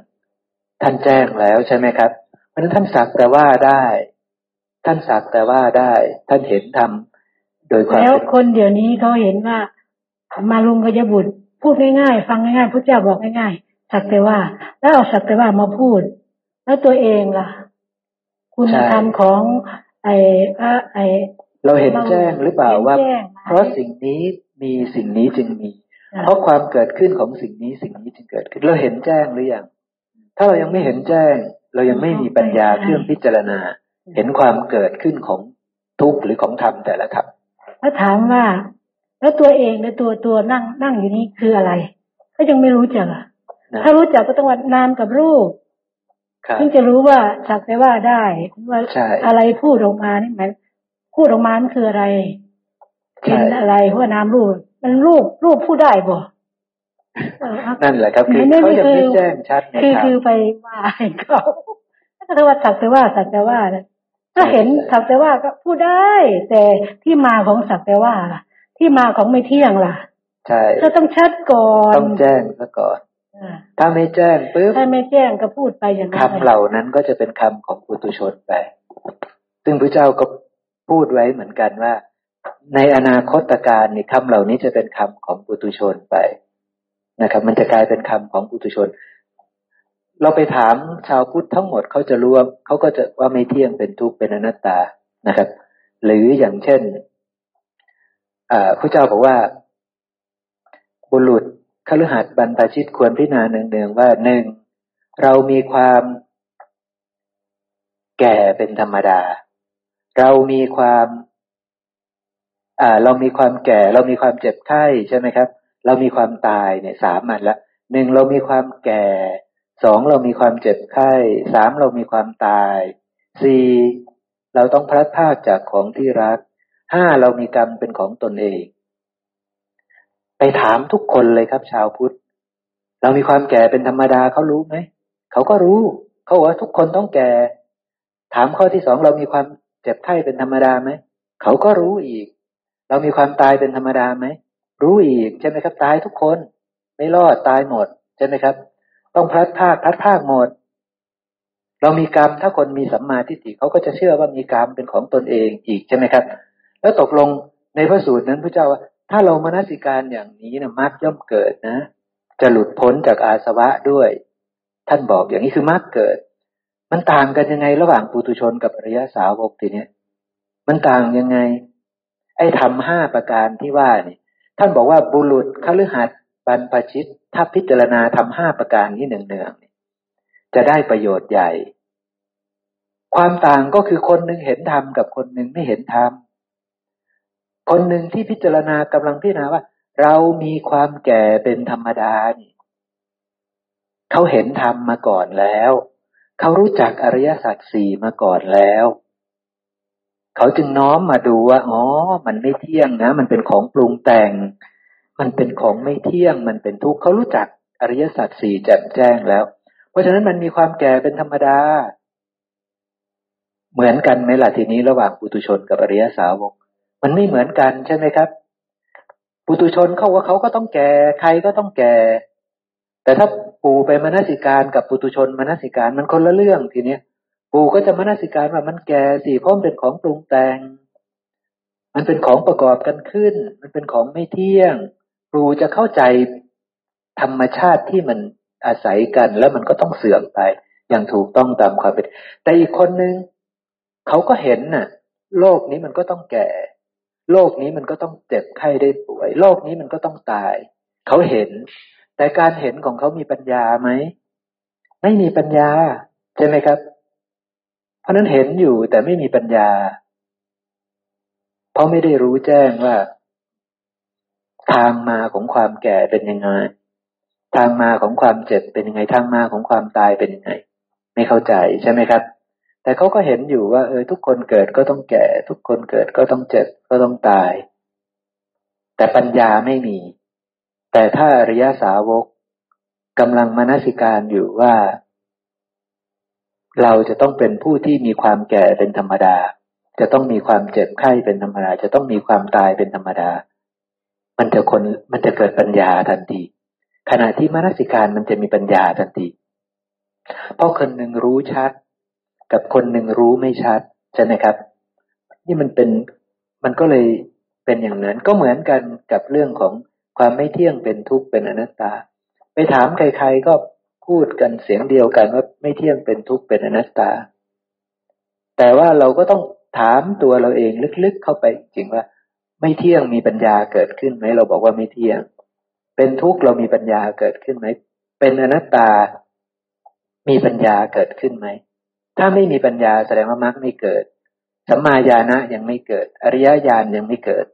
วิมุตติยังไม่ได้ใช่ไหมครับไม่มีมรรคเกิดขึ้นเลยนะเพราะฉะนั้นคำพูดเนี่ยบางทีเราไปได้ยินได้ฟังโอ้มันไม่เที่ยงมันไม่เที่ยงหรือมันเนี่ยไปใช้คำพูดแบบนี้แต่ตัวเองก็พูดตามสัญญาพูดตามสัญญาแค่นั้นเองตัวนั้นก็จะไม่ใช่ละไม่ใช่ไม่ถูกทางนะครับเพราะสิ่งนี้มีสิ่งนี้จึงมีเพราะความเกิดขึ้นแห่งสิ่งนี้สิ่งนี้จึงเกิดขึ้นเพราะสิ่งนี้ไม่มีสิ่งนี้จึงไม่มีเพราะความดับไปแห่งสิ่งนี้สิ่งนี้จึงดับไปนี่เป็นหัวข้อที่สำคัญสูงสุดเป็นกฎธรรมชาติแต่กฎธรรมชาตินี้เราก็ต้องไปเจาะในปฏิจจสมุปบาทอีกใช่ไหมครับนี่คือกฎตั้งไว้แล้วว่านี่คือกฎธรรมชาติ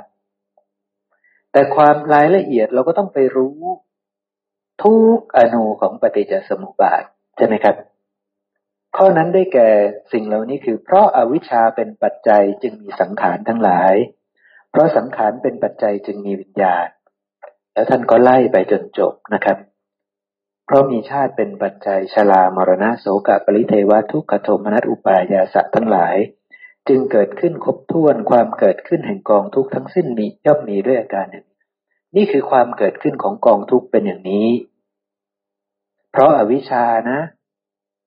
ก็ต้องไปทำความเข้าใจว่าอวิชชาคืออะไรให้แจ้งใช่ไหมครับเมื่อมีอวิชชาปุ๊บมันจะเกิดสังขารทั้งหลายนะก็ต้องแจ้งจริงๆใช่ไหมครับต้องแจ้งจริงๆว่าสังขารทั้งหลายที่พระเจ้าพูดถึงคืออะไรใช่ไหมครับเพราะสังขารเป็นปัจจัยวิญญาณจึงมีก็ต้องแจ้ง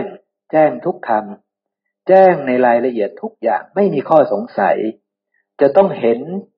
ดีแล้วแทงตลอดดีแล้วด้วยปัญญาเนี่ยนะครับนะจะต้องเห็นแล้วด้วยดีแทงตลอดแล้วด้วยดีด้วยปัญญา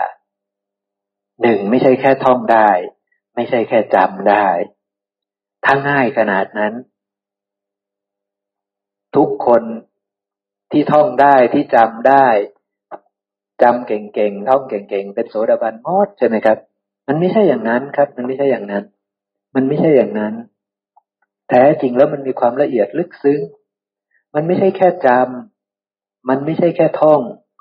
แต่มันจะต้องมาชี้แจงรายละเอียดถกกันสนทนากันให้เกิดความเข้าใจอย่างถูกต้องให้เห็นถูกต้องตามธรรมชาติที่มันเป็นจริงๆใช่ไหมครับให้เห็นอย่างนั้นจริงๆนี่คือตัวปัญญาพิจารณาเห็นความเกิดขึ้นของทุกข์สายเกิดเนี่ยทั้งสายนี้แหละคือปัญญาเครื่องพิจารณาเห็นความเกิดขึ้นของทุกข์เพราะสิ่งเหล่านี้มีในทุกคนใช่ไหมครับปฏิจจสมุปบาทสายเกิดมีในทุกคนมีในทุกคนเพราะฉะนั้นรู้จักธรรมทุกเม็ดในปฏิจจสมุปบาทหรือยังถ้าไม่รู้จักสิ่งที่เกิดขึ้นกับตนก็ไม่มีปัญญาพิจารณาที่จะไปละไปดับไปวางทุกข์ที่เกิดขึ้นปัญหาเกิดขึ้นก็ไม่รู้จะดับจะวางยังไงเขาถามจุดไหนจุดไหนก็ไม่รู้จะมันจะไปละไปดับไปวางยังไงไม่เข้าใจจะไม่ให้มีนามรูปจะทำยังไงตอบไม่ได้เพราะว่าไม่แจ้งแทงตลอดในปฏิจจสมุปบาทว่านามรูปมันเกิดขึ้นได้ยังไงแต่ถ้ารู้ชัดว่านามรูปมันเกิดขึ้นได้อย่างไรก็จะตอบได้ว่าต้องไปแก้ที่ต้นเหตุของมันอย่างนี้อย่างนี้อย่างนี้ซึ่งมันก็ไม่ได้ไปไปแค่บอกว่าเพราะนามรูปเอ่อทำไมจะละนามรูปได้ยังไงจะดับนามรูปได้ยังไงก็ไปตอบว่าไปดับวิญญาณสิดับวิญญาณดับยังไงเขาถามต่อตอบได้ไหมทีนี้ถ้าตอบไม่ได้ก็จบใช่ไหมครับในสายปฏิจจ์บอกไว้อยู่ว่าเพราะวิญญาณเป็นปัจจัยนามรูปจึงมีเพราะความดับแห่งวิญญาณนามรูปจึงดับใช่ไหมครับเพราะความดับเพราะวิญญาณดับนามรูปจึงดับแล้วไปดับวิญญาณแปลว่าอะไรอ่ะทีนี้ใช่ไหมครับดับวิญญาณดับยังไงนี่ใช่ไหมครับถ้าเราไม่แจ้งแทงตลอดเราไม่มีปัญญาพิจารณาเห็นความดับของนามรูปได้เราไม่มีปัญญาพิจารณาเห็นความเกิดขึ้นของนามรูปได้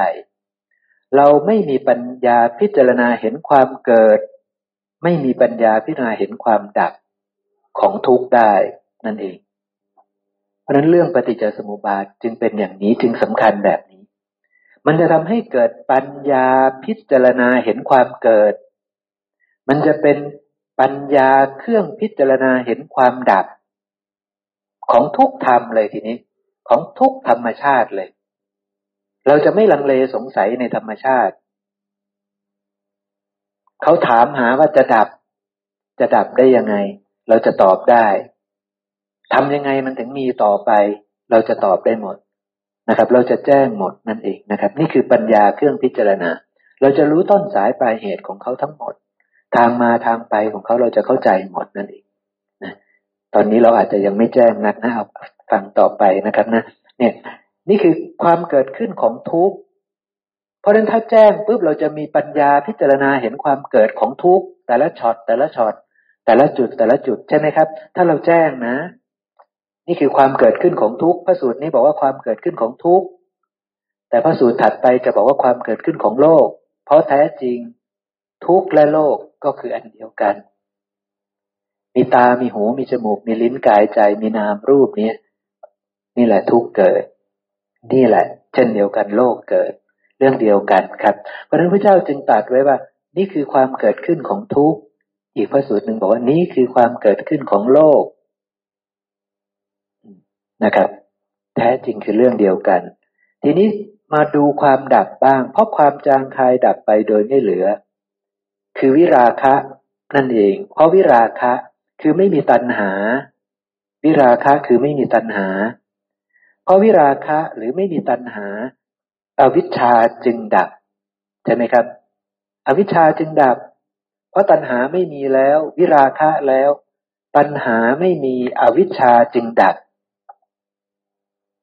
นี่ก็คือธรรมธรรมหนึ่งและอวิชชาก็คือธรรมธรรมหนึ่งเราก็ต้องรู้ชัดว่าความดับของอวิชชามีเพราะความดับของตัณหาใช่ไหมครับตัณหาต้องหมดอวิชชาถึงจะดับลงได้ก็ต้องแก้ให้ถูกจุดถ้าแก้ไม่ถูกจุดปุ๊บไม่มีทางที่อวิชชาเธอจะดับเพราะความดับแห่งอวิชชาจึงมีความดับแห่งสังขารเพราะอวิชชาไม่มีตัณหาไม่มีสังขารจึงไม่มีก็แจ้งอีกใช่ไหมครับทีนี้ระหว่างคนท่องได้กับคนที่เข้าใจจริงๆเนี่ยมันก็คนละเรื่องเลยนะใช่ไหมครับอวิชชาดับสังขารดับเป็นยังไงเนาะถามเขาเขาจะตอบได้ไหมครับผมว่าไม่แน่นะสังเพราะว่าสังขารของเขาไม่รู้มันคืออะไรกันใช่ไหมครับนี่มันเป็นยังไงลองอธิบายให้ฟังสิผมว่ายากที่เขาจะอธิบายให้เราฟังได้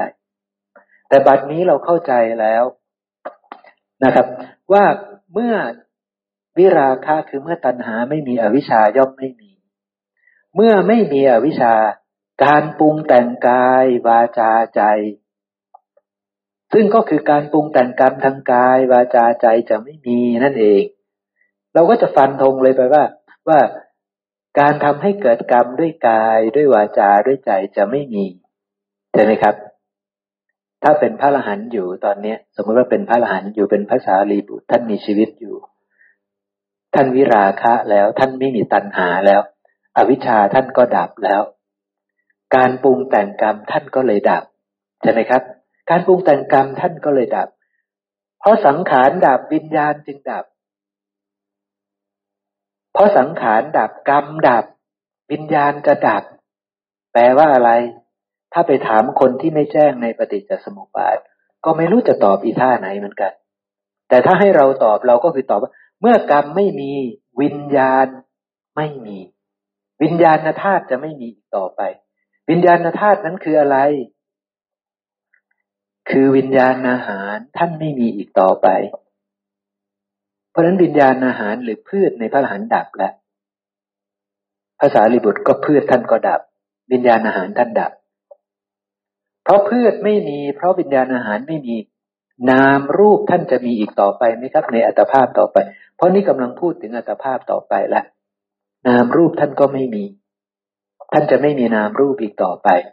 ใช่ไหมครับตายเมื่อไหร่ปุ๊บจบเมื่อนั้นคือไม่มีนามรูปอีกตอนนี้ท่านมีนามรูปอยู่แล้วเพราะฉะนั้นกำลังพูดถึงช่วงต่อไปที่จะไปนะครับนะนามรูปก็จะดับเพราะนามรูปดับอายตนะท่านก็จะดับเพราะอายตนะไม่มีผัสสะท่านก็จะไม่มีเพราะผัสสะไม่มีเวทนาไม่มีตัณหาอุปทานภพชาติชรามรณะกองทุกข์ทั้งหมดดับเรียบร้อยแล้วไม่มีการเกิดในภพใหม่สำหรับพระอรหันต์ใช่ไหมครับแต่ถ้าเราดูอีกแบบหนึ่งตอนสายเกิดถ้าเรายังตัณหายังไม่ดับคือวิราคะยังไม่มียังไม่ยังไม่ยังไม่ดับสนิทยังไม่ดับอวิชชาเราก็ยังมีใช่ไหมครับเพราะอวิชชามีสังขารทั้งหลายจะมีใช่ไหมครับอวิชชาปุ๊บก็ได้กรรมทันทีเลยที่ได้กรรมเพราะว่ามันมีอวิชชาที่ได้กรรมเพราะว่ายังมีตัณหาเพราะว่าผัสสะเหล่านั้นยังประกอบด้วยอวิชชาประกอบด้วยความไม่รู้ประกอบด้วยสัญญาวิปลาสประกอบด้วยความไม่รู้เมื่อไม่รู้มันก็จะทำให้จิตวิปลาสคือมีตัณหาราคะโทสะโมหะอย่างใดอย่างหนึ่งจะเกิดขึ้น เกิดขึ้นแล้วก็จะทำให้เกิดการปรุงแต่งกรรมด้วยกายด้วยวาจาด้วยใจใช่ไหมครับก็จะทำให้ทิฏฐิวิปลาสตัวทิฏฐิที่วิปลาสนั้นคือกรรมทางใจก่อนละแล้วก็จะทำให้เกิดกรรมทางกายวาจาก็ได้ตามมาเพราะฉะนั้นได้กรรมแน่ได้การปรุงแต่งกายวาจาหรือใจแน่นอนแต่ใจน่ะได้แน่นอนใช่ไหมครับเพราะฉะนั้นเพราะอวิชชาเป็นปัจจัยสังขารทั้งหลายต้องมีแน่นอนการปรุงแต่งกรรมด้วยกายหรือวาจาหรือใจอย่างใดอย่างหนึ่งต้องมีแน่นอนเพราะว่ายังมีอวิชชาอยู่กรรมก็มีทันทีเพราะกรรมมีตายลงวิญญาณก็จะมาใช่ไหมครับวิญญาณก็จะมาอนุเคราะห์มาอย่างลงในผืนนาคือผืนกรรมที่เขาสร้างไว้เพราะสังขารทั้งหลายมีวิญญาณจึงมีถ้าเราไม่อธิบายด้วยวิญญาณอาหารถ้าเราไม่อธิบายด้วยการที่จะเปลี่ยนสู่อัตภาพใหม่เราจะอธิบายไม่ถูกเลยถ้าเราไปอธิบายว่าเพราะกรรมเพราะกรรมยังมีการปรุงแต่งกายวาจาใจมีวิญญาณธาตุคือขันธ์จึงมีมันจะผิดเลยเพราะว่ามันไม่ใช่พระพุทธเจ้าไม่ได้ให้เราอธิบายแบบนั้นถ้าอธิบายแบบนี้จะเหมือนกับสาติถ้าไปอธิบายว่าวิญญาณตัวนี้คือวิญญาณทางตาทางหูจมูกลิ้นกายใจเราจะอธิบายแบบสาติเลยเพราะว่าวิญญาณตัวนี้มันจะไปทำให้เกิดนามรูปต่อมันจะทำให้ได้อัตภาพใหม่ต่อไปถ้าเราไปบอกว่าวิญญาณตัวนี้คือวิญญาณทางตาหูจมูกลิ้นกายใจเราจะบอกผิดเราจะต้องอธิบายวิญญาณในลำดับนี้ว่าเป็นอาหารเป็นวิญญาณอาหารว่าเป็นธรรมชาติที่จะเป็นปัจจัยเพื่อให้เกิดในภพใหม่จะต้องอธิบายวิญญาณคำนี้ในฐานะที่เป็นอาหารแต่เมื่อเขาเข้าไปรวมกันเป็นนามรูปแล้วได้อัตภาพแล้วเป็นภูตสัตว์แล้วตอนนั้นค่อยไปอธิบายด้วยขันธ์เพราะวิญญาณธาตุที่เข้าไปอย่างลงแล้วไปรวมกันเป็นนามรูปแล้วตัวนั้นจะทำหน้าที่เป็นขันธ์แล้วนะครับเราก็ต้องอธิบายต้องเข้าใจแบบนั้นนะต้องให้มันมีความเข้าใจที่ถูกต้องตามความเป็นจริงนะครับในบทพยัญชนะพระพุทธเจ้าพูดไว้อยู่ว่าสังขารทั้งหลายก็คือการปรุงแต่งกายวาจาใจส่วนวิญญาณได้แก่วิญญาณทางตาหูจมูกลิ้นกายใจนี่ท่านพูดไว้ท่านพูดนัยยะที่สองของวิญญาณธาตุแต่เราต้องเอานัยยะที่หนึ่งมาอธิบายตรงนี้คือแท้จริงน่ะโดยส่วนมากน่ะมันจะเป็นนัยยะที่สองคือเป็นขันธ์ในฐานะของขันธ์มีช็อตเดียวช็อตนิดเดียวเล็กๆแค่นั้นเองจังหวะเดียวจังหวะที่เปลี่ยนอัตภาพแค่นั้นเองที่อธิบายด้วยเป็นอาหารใช่ไหมครับเพราะฉะนั้นการอธิบายคำว่าวิญญาณคืออะไรเนี่ยในสายปฏิจจสมุปบาทท่านก็เลยต้องอธิบายว่าวิญญาณหกอย่างคือวิญญาณทางตาหูจมูกลิ้นกายใจ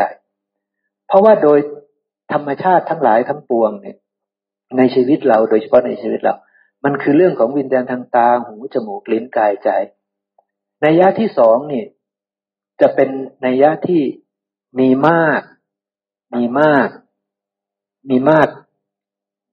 เกือบจะ เก้าสิบเก้าจุดเก้าเก้าเปอร์เซ็นต์ น่ะแต่นัยยะที่หนึ่งตอนที่เป็นอาหารน่ะมีอยู่นิดเดียว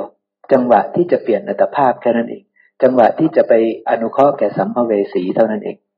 นะครับเพราะฉะนั้นการอธิบายในเอ่อตอนที่ท่านอธิบายปฏิจจสมุปบาทแบบละเอียดนี่ท่านก็เลยต้องอธิบายว่าวิญญาณนั้นคือวิญญาณทางตาหูจมูกลิ้นกายใจแต่ในการทำความเข้าใจเราจะต้องทำความเข้าใจว่าจังหวะที่เพราะสังขารเป็นปัจจัยวิญญาณจึงมีนี่เราจะต้องเข้าใจโดยความเป็นอาหารเพราะวิญญาณเป็นปัจจัยนามรูปจึงมีเราจะต้องเข้าใจว่านี่คืออาหารนะครับเราจะต้องเข้าใจแบบนี้แต่เมื่อเข้าไปสู่นามรูปมีนามรูปแล้วตอนนั้นค่อยเข้าใจว่าเป็นวิญญาณทางตาทางหูจมูกลิ้นกายใจเพราะตอนนั้นมีตาแล้วมีหูแล้วมีจมูกมีลิ้นมีกายมีใจแล้วใช่ไหมครับต้องเป็นแบบนั้นนะนี่ท่านก็อธิบายสายดับนะครับนะท่านก็พูดสายดับแล้วท่านก็สรุปว่าความดับลงของกองทุกข์จะมีได้ด้วยประการดังนี้ ต้องเห็นให้แจ้งในสายเกิดก็ต้องเห็นให้แจ้งในสายดับก็ต้องเห็นให้แจ้งถ้าไม่แจ้งเราจะไม่มีปัญญาเป็นเครื่องพิจารณาเห็นความเกิดขึ้นของธรรมเราจะไม่มีปัญญาพิจารณาเห็นความดับของธรรมได้เลยนะครับเราจะไม่มีปัญญาเอาละนะครับนี่แล้วท่านก็สรุปนะครับว่านี่แหละนะครับถ้าเราประกอบพร้อมด้วยเป็นผู้ที่ไม่มีภัยเวรห้าประการประกอบด้วยโสตาปฏิยังคสีด้วยแล้วก็ยัง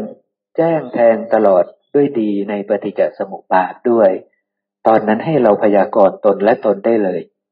ว่าเราเป็นโสดาบันนะครับนะ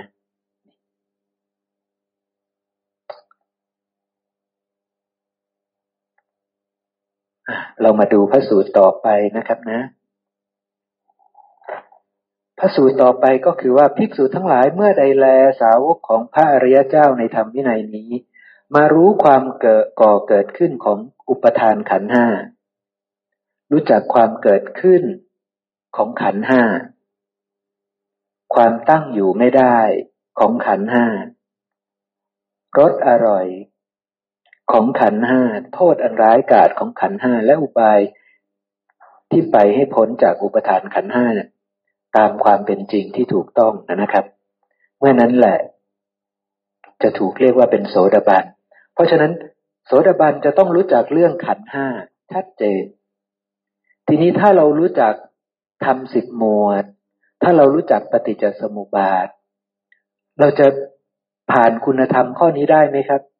คิดว่าข้อนี้เป็นฐานะที่จะเป็นไปได้ไหมเป็นฐานะที่จะเป็นไปได้นะครับเราจะรู้ความก่อเกิดขึ้นของรูปตามความเป็นจริงนี่แหละมันก็เลยสำคัญว่าเรามีปัญญาพิจารณาเห็นความเกิดขึ้นของรูปตามความเป็นจริงได้ไหมรูปที่เราเห็นด้วยตาเนี่ยเสียงที่เราได้ยินด้วยหูกลิ่นที่เราได้ดมได้ด้วยจมูกรสที่เราได้ลิ้มด้วยลิ้นเนี่ยโผฏฐัพพะที่เราถูกต้องได้ด้วยกายเรามีปัญญาพิจารณาเห็นความเกิดขึ้นของรูปเหล่านั้นได้ไหมถ้าเราไม่มีปัญญาพิจารณาเห็นความเกิดขึ้นของรูปเหล่านั้นเราได้โยนิโสมนสิการอย่างแยกคายในรูปเหล่านั้นหรือเปล่าครับเราไม่ได้โยนิโสมนสิการอย่างแยกคายในรูปเหล่านั้นทีนี้สมมติว่าปู่สมบูรณ์เป็นอริยสาวกกับนางกหรือนายขอเป็นปุถุชนแต่นายกนางขอนี่ก็เป็นผู้ที่คิดว่าตัวเองศรัทธาพระพุทธพระธรรมพระสงฆ์มีศีลนะแล้วก็จำได้ด้วยไม่เที่ยงเป็นทุกข์เป็นอนัตตานี่จำได้ดีดีนะเนี่ยพอเห็นสมมติว่าไปเจอรูปที่ไม่น่ารักพร้อมกันกับปู่สมบูรณ์ปู่สมบูรณ์จะมีปัญญาพิจารณาในรูปที่ไม่น่ารักนั้นอย่างแยกคายตามความเป็นจริงได้เพราะปู่สมบูรณ์เข้าใจปฏิจจสมุปบาทเข้าใจธรรมสิบหมวดเข้าใจอริยสัจสี่อย่างแจ่มแจ้งปู่สมบูรณ์ก็จะมีปัญญาพิจารณาเห็นความเกิดขึ้นของรูปนั้นตามความเป็นจริงได้ว่าเขาปรุงแต่งขึ้นจากมหาภูตรูปสีเป็นของไม่เที่ยงอย่างนั้นเป็นทุกข์เป็นอนัตตาแต่คนนั้นอาจจะจำได้เลยว่าไม่เที่ยงรูปนั้นไม่เที่ยงอย่างเงี้ยรูปนั้นไม่มีตัวตนอย่างเงี้ยอาจจะเอาแบบนี้ไปเลยสักแต่ว่าในรูปนั้นไปเลยอย่างเงี้ยโยนทิ้งเลยอย่างเงี้ยแต่ไม่มีปัญญาพิจารณาโยนิโสมนสิการให้โยนิโสมนสิการพอซักไซไล่เลียงสอบถามไต่สวนยังไม่รู้เลยใช่ไหมครับพอซักไซไล่เลียงไต่สวนปุ๊บไม่รู้ว่ารูปนั้นปรุงแต่งขึ้นจากมหาปรุงแต่งเกิดยังไงไม่เที่ยงยังไงเป็นทุกข์เป็นอนัตตายังไงแต่จำได้เก่งจำได้เพราะศึกษาเรียนรู้มาอย่างนั้นให้จำจำปุ๊บก็บอกโยนใส่เลยไม่เที่ยงเป็นทุกข์เป็นอนัตตาโยนใส่ตรงนั้นเลยแต่ตัวเองไม่มีปัญญาพิจารณาเห็นธรรมนั้นตามความเป็นจริงไม่ได้เห็นธรรมนั้นตามความเป็นจริงผู้นั้นคือไม่มีปัญญาพิจารณาเห็นความเกิดและความดับของรูปนั้นตามความเป็นจริงถ้าเรากำลังเห็นรูปที่ไม่น่ารักอยู่ หากเราเป็นผู้มีปัญญาจริงเราจะมีปัญญาพิจารณาเห็นความเกิดและความดับของรูปนั้นได้ตามความเป็นจริงเราจะมีปัญญาในการพิจารณาเราจะแทงตลอดในรูปนั้นซึ่งจะแตกต่างกันกับปุถุชนเขาจะไม่มีปัญญาพิจารณาเห็นรูปนั้นตามความเป็นจริงได้สูงสุดของเขาเขาอาจจะจำได้ว่ารูปนั้นไม่เที่ยงเป็นทุกข์เป็นอนัตตาซึ่งเป็นความจำจำมาแต่ปัญญาในการพิจารณานี้แหละจะจำแนกปุถุชนกับอริยบุคคลสิ่งที่จะจำแนกความเป็นอริยะกับปุถุชนจะอยู่ตรงนี้ว่ามีปัญญาเป็นเครื่องพิจารณาเห็นความเกิดความดับของรูปนั้นไหมเห็นความเกิดและความดับของรูปนี้ไหมถ้าตากระทบรูปเห็นความเกิดความดับของตาไหมนั่นเองมีปัญญาพิจารณาเห็นชัดไหมว่าตาเป็นของไม่เที่ยงเป็นทุกข์เป็นอนัตตาอย่างที่ตัวเองกำลังกล่าวหาตากล่าวหารูปนั้นว่ามันไม่เที่ยงเป็นทุกข์เป็นอนัตตาใช่ไหมครับเรามีปัญญาเกิดขึ้นจริงหรือเปล่าถ้าเรากำลังกล่าวหาว่าไม่มีตัวตนหรือไม่มีเป็นของไม่เที่ยงเป็นทุกข์อะไรก็ตามแต่เรากล่าวหาโดยที่ไม่มีปัญญาเราก็ไม่มีปัญญาต่อไปแต่เรากล่าวหาแบบโยนิโสมนสิการแล้วปัญญาก็จะได้กับเราใช่ไหมครับนั่นเองนะนี่คือปัญญาเครื่องพิจารณาเห็นความเกิดความดับของธรรมเฉพาะหน้านั้นตามความเป็นจริงรูปเราก็ต้องรู้ว่ารูปคืออะไรใช่ไหมครับเราก็ต้องมีปัญญาเห็นอย่างถูกต้องในรูปนั้นตาก็ต้องเห็นตาให้ถูกต้องในตาเนี้ยวิญญาณที่เกิดขึ้นจากการเห็นก็ต้องรู้ให้ถูกต้องผัสสะก็ต้องรู้ให้ถูกต้องเวทนาที่เกิดก็ต้องรู้ให้ถูกต้องสัญญาที่เกิดก็ต้องทราบว่ามันคือแบบไหนมันผิดหรือมันถูกมันปรุงแต่งกันเกิดขึ้นแล้วมันเป็นแบบไหนมันวิปลาสหรือไม่วิปลาสนั่นเองการตีราคาวิปลาสหรือไม่วิปลาสจิตวิปลาสหรือไม่วิปลาสทิฏฐิวิปลาสหรือไม่วิปลาสกรรมที่เกิดขึ้นวิปลาสหรือไม่วิปลาสต้องรู้ให้ชัดถ้ารู้ชัดก็แสดงว่ามีปัญญาพิจารณา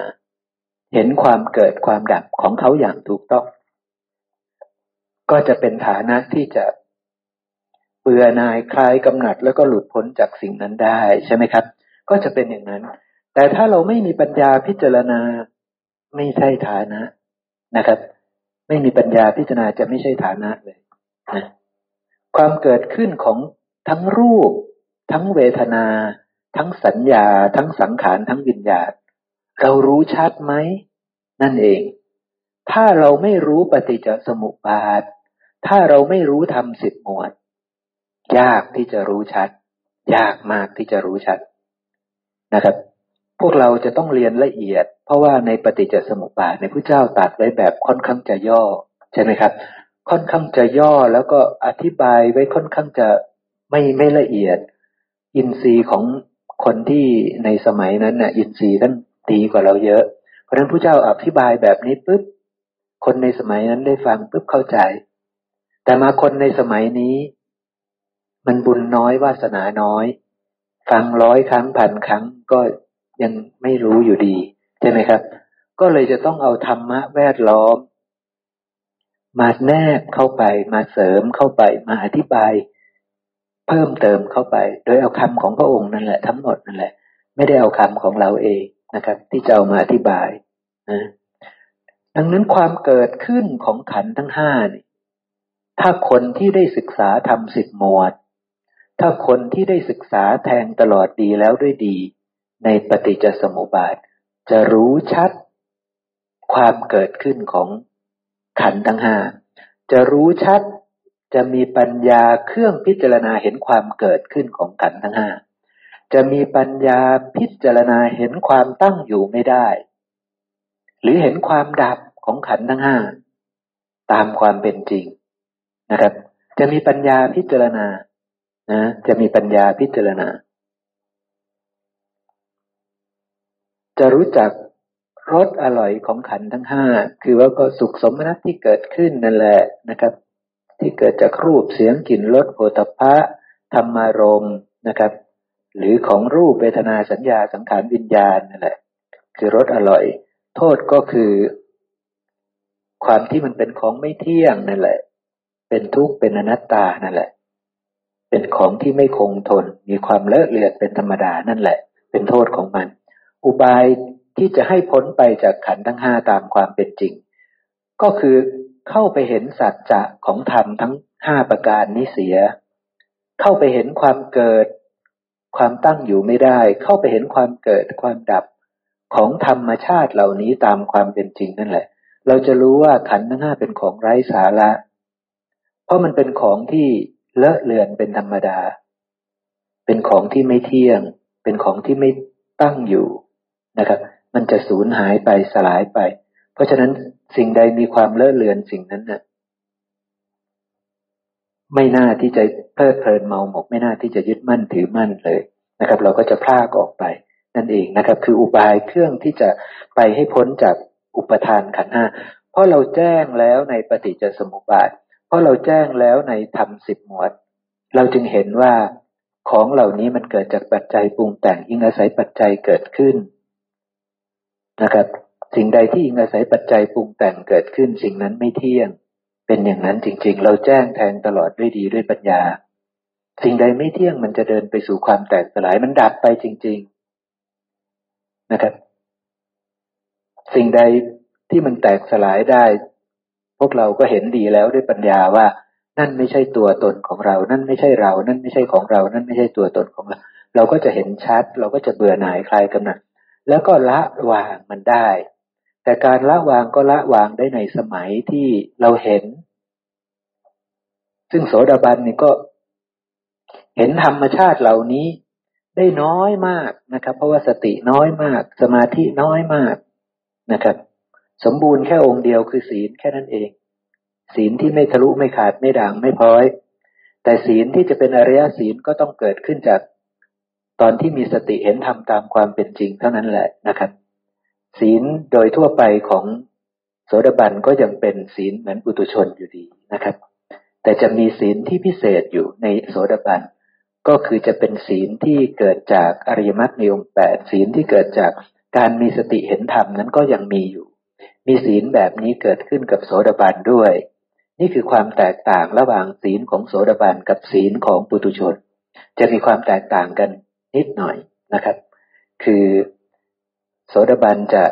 มีศีลอริยศีลนี่เพิ่มขึ้นมานะครับ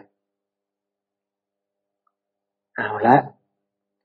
นอกจากขันธ์ห้านะครับต่อมาพระเจ้าก็บอกว่าโสดาบันจะต้องเห็นจะต้องรู้จากอินทรีย์หกหรืออายตนะหกนั่นแหละคือตาหูจมูกลิ้นกายใจในพระสูตรนี้ท่านใช้คำว่าอินทรีย์นะครับแต่แท้จริงก็คืออายตนะนั่นแหละนะครับคือตาหูจมูกลิ้นกายใจพระสูตรที่แล้วบอกว่าขันธ์ห้าพระสูตรนี้บอกว่าตาหูจมูกลิ้นกายใจถ้าเราเข้าใจแล้วเราจะรู้ว่าคือเรื่องเดียวกันนั่นแหละคือตัวเรานั่นแหละใช่ไหมครับนี่พระองค์อยากจะให้เราเข้าใจที่สุดอยากจะให้เรารู้จักที่สุดคือรู้จักตัวเองนะครับรู้จักธรรมชาติของตัวเองรู้จักขันธ์ห้ารู้จักตาหูจมูกลิ้นกายใจรู้ว่าตาหูจมูกลิ้นกายใจนะครับรู้จักความก่อขึ้นของอินทรีย์ทั้งหกเหล่านี้รู้จักความเกิดขึ้นรู้จักความตั้งอยู่ไม่ได้คือความดับมีปัญญารู้ความเกิดขึ้นของอินทรีย์ทั้งหกของอายตนะทั้งหกนี้มีปัญญารู้ความดับของอินทรีย์ทั้งหกนี้ตามความเป็นจริงมีปัญญาพิจารณาเห็นความเกิดของตาหูจมูกลิ้นกายใจตามความเป็นจริงได้มีปัญญานะครับเพราะปัญญานี้มันจะเป็นเครื่องเป็นอาวุธที่จะไปชำระกิเลสให้ถึงความสิ้นทุกข์โดยชอบตามพระสูตรแรกที่ผมยกขึ้นมาให้เราฟังใช่ไหมครับนี่คือปัญญาโสดาบันต้องรู้เรื่องพวกนี้ถ้าไม่รู้เรื่องพวกนี้แปลว่ายังไม่มีปัญญานะครับ ยังไม่มีปัญญาพิจารณาเห็นความเกิดขึ้นของตาหูจมูกลิ้นกายใจตามความเป็นจริงยังไม่มีปัญญาพิจารณาเห็นความดับไปหรือความตั้งอยู่ไม่ได้ของตาหูจมูกลิ้นกายใจตามความเป็นจริงแต่ถ้าเราได้เข้ามาเรียนรู้ในธรรมสิบหมวดในปฏิจจสมุปบาทในอาหารสี่เราจะรู้ชัดในความเกิดขึ้นของตาหูจมูกลิ้นกายใจตามความเป็นจริงได้เราจะรู้แบบพระพุทธเจ้ารู้ได้เราจะรู้ความดับของตาหูจมูกลิ้นกายใจตามความเป็นจริงได้ใช่ไหมครับตาเกิดจากอะไรเราจะรู้จักตาเกิดจากพ่อและแม่หูเกิดจากพ่อและแม่จมูกลิ้นกายเกิดจากพ่อและแม่มาอยู่ร่วมกันอสุจิไข่รวมกันมาฝังตัวอยู่ในมดลูกของแม่เกิดจากมหาภูตรูปสี่ที่ได้มาจากพ่อบ้างได้มาจากแม่บ้างใช่ไหมครับเป็นตัวตั้งต้นแล้วมาฝังตัวรวมกันอยู่ในท้องของแม่ในมดลูกของแม่แม่ก็ให้กับวลิงกาลาหารคือให้มหาภูตรูปสี่เข้าไปก็ไปปรุงแต่งให้เกิดเป็นตาหูจมูกลิ้นกายนี่แหละคือความเกิดขึ้นของตาหูจมูกลิ้นกายตามความเป็นจริงว่ารูปทั้งหมดเหล่านี้ล้วนปรุงแต่งขึ้นมาจากกวลิงกาลาหารหรือธาตุดินน้ำไฟลมใช่ไหมครับนี่คือการเห็นความเกิดขึ้นของตาหูจมูกลิ้นกายตามความเป็นจริงในเมื่อตาหูจมูกลิ้นกายถูกปรุงแต่งขึ้นจากธาตุที่ไม่เที่ยงคือธาตุดินน้ำไฟลมซึ่งเราโยนิโสมนสิการดีแล้วด้วยปัญญาว่าดินน้ำไฟลมไม่มีที่ไหนเลยที่เที่ยงตาหูจมูกลิ้นกายที่ไหนเราจะเที่ยงได้เนี่ยมันมีปัญญาพิจารณาเห็นตาตามความเป็นจริงแบบนี้มันเข้าใจตาตามความเป็นจริงแบบนี้แต่คนนึงบอกว่าอุ้ยตามันไม่เที่ยงหรอกเดี๋ยววันนึงมันก็ฟ้าก็ฟางเดี๋ยวมันก็บอดเนี่ยนี่เป็นคำของปุถุชนนี่เป็นคำของปุถุชนนะครับไปถามใครๆในโลกนี้ไม่ต้องมาเรียนไม่ต้องเข้าสู่ธรรมวินัยของพระเจ้านี่เขาก็ตอบได้หมดแบบนี้ใช่ไหมครับเขาก็ตอบได้หมดนี่เกิดมาแล้วก็ต้องแก่นี่เขาตอบได้หมดเกิดมาแล้วก็ต้องเจ็บไข้เกิดมาแล้วก็ต้องตายเขาตอบได้หมดแต่ไม่มีปัญญาในนั้นเลยตาไม่เที่ยงของเขาก็คือตาเดี๋ยวมันจะเสื่อมตาเดี๋ยวมันจะบอดมันจะมองไม่เห็นนี่ก็คือตาไม่เที่ยงของเขาแต่ไม่ได้มีปัญญาอะไรเกิดขึ้นเลยเพราะมันเป็นคำตอบของปุถุชนใช่ไหมครับมันเป็นคำตอบไม่แตกต่างจากปุถุชนตอบเลยแต่ถ้าอริยสาวกพิจารณาก็ต้องรู้ชัดว่าที่ตาไม่เที่ยงเพราะว่าตามันเป็นของปรุงแต่งเห็นทางมาของตาอย่างถูกต้องตามความเป็นจริงว่ามันปรุงแต่งขึ้นมาจากมหาภูตรูปสี่เกิดจากบิดามารดาที่อยู่ร่วมกันตามที่ผมมนสิการตามที่ผมเล่าให้ฟังตะกี้นั่นคือความจริงของตาของหูของจมูกของลิ้นของกายใช่ไหมครับนี่คือความแตกต่างของอริยสาวกจะพิจารณาเป็นแบบนี้จะเห็นความจริงแบบนี้แต่ถ้าไปถามปุถุชนเขาก็จะบอกว่าโอ้มันหลังค่อมธรรมดาล่ะมันแก่แล้ว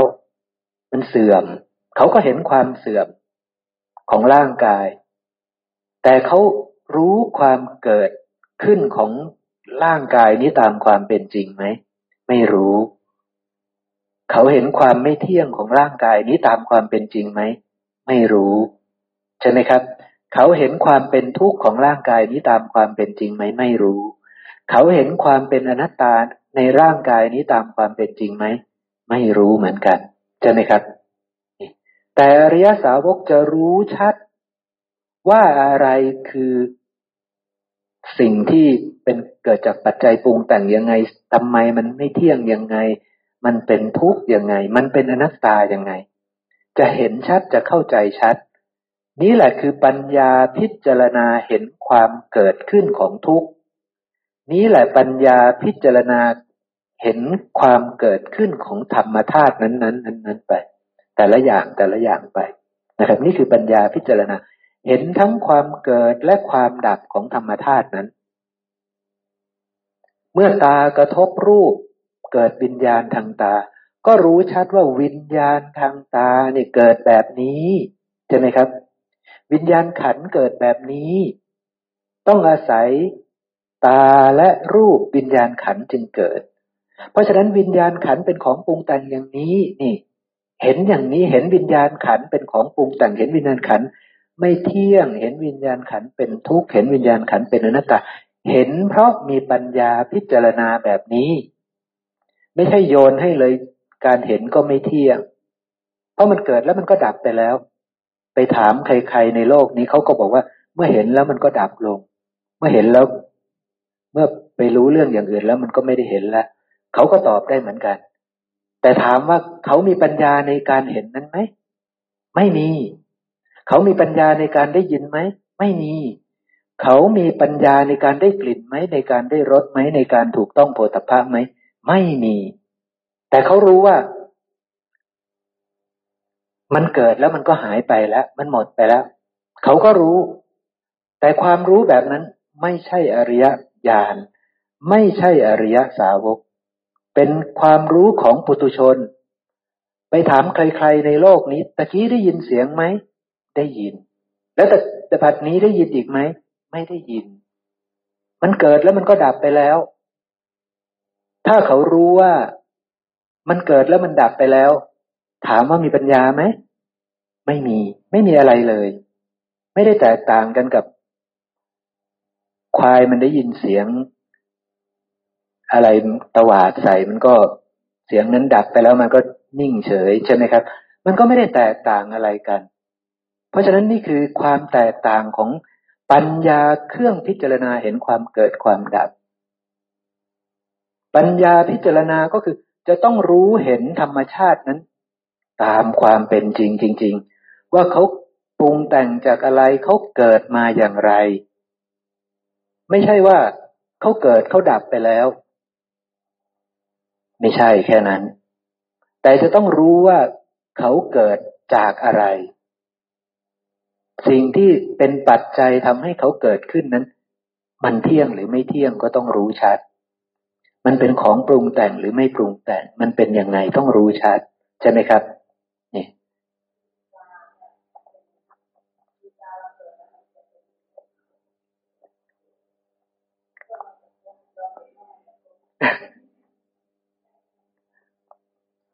่นะครับ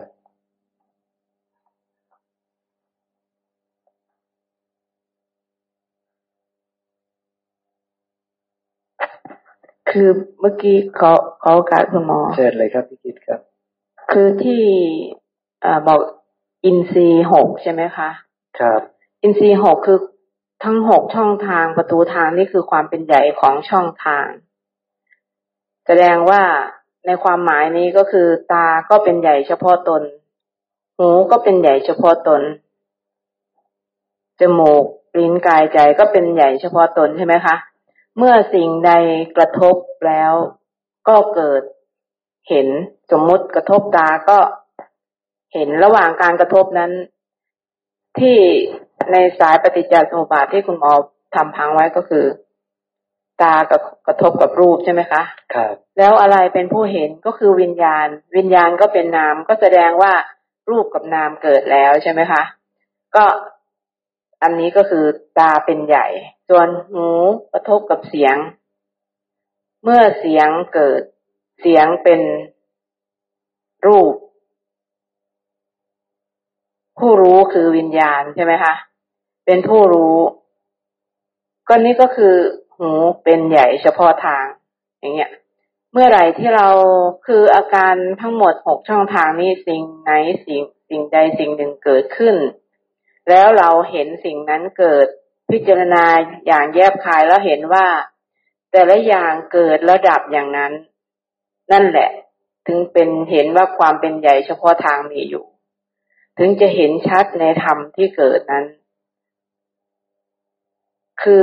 อย่างอย่างอย่างรูปของเราเนี่ยมันเป็น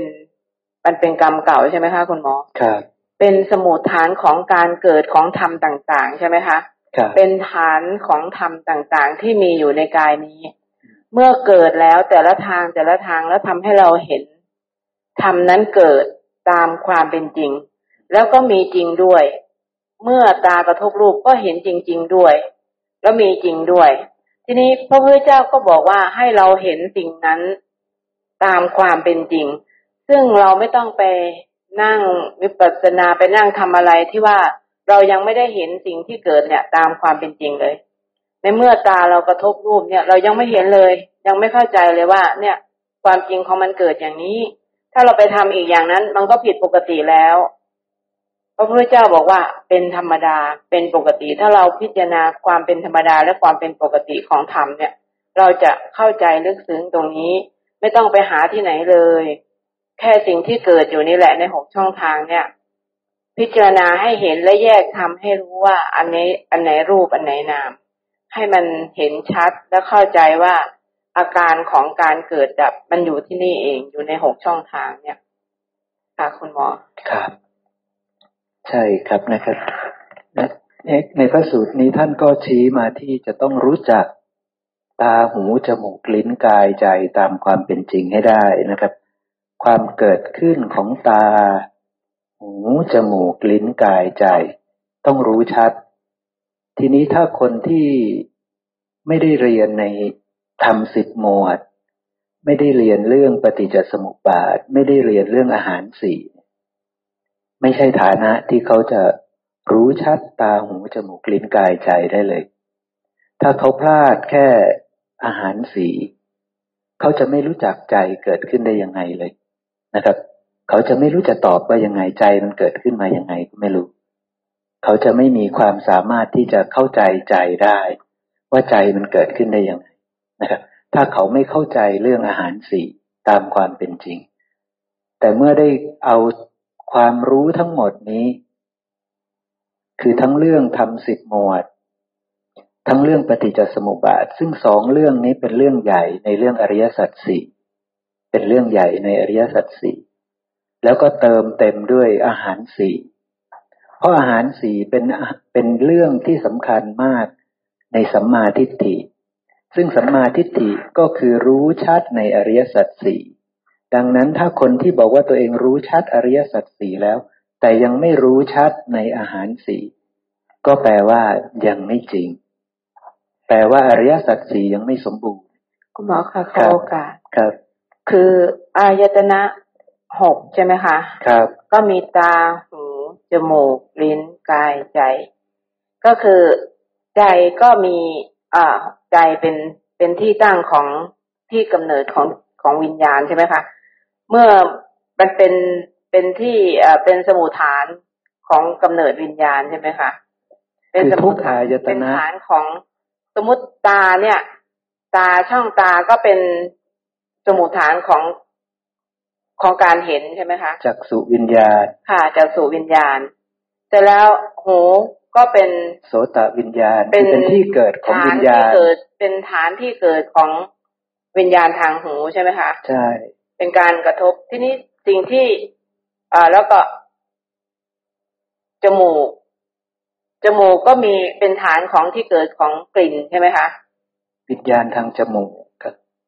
วิญญาณทางลิ้นวิญญาณทางกายและวิญญาณทางใจค่ะทีนี้ตรงนี้ตรงนี้ที่ว่ามันเป็นเป็นที่เกิดของแต่ละช่องทางแต่ละช่องทางทั้งหกช่องทางทีนี้ตาก็มีเอ่อมีตาเป็นฐานของจักษุวิญญาณใช่ไหมคะหูก็มีหูหูก็มีหู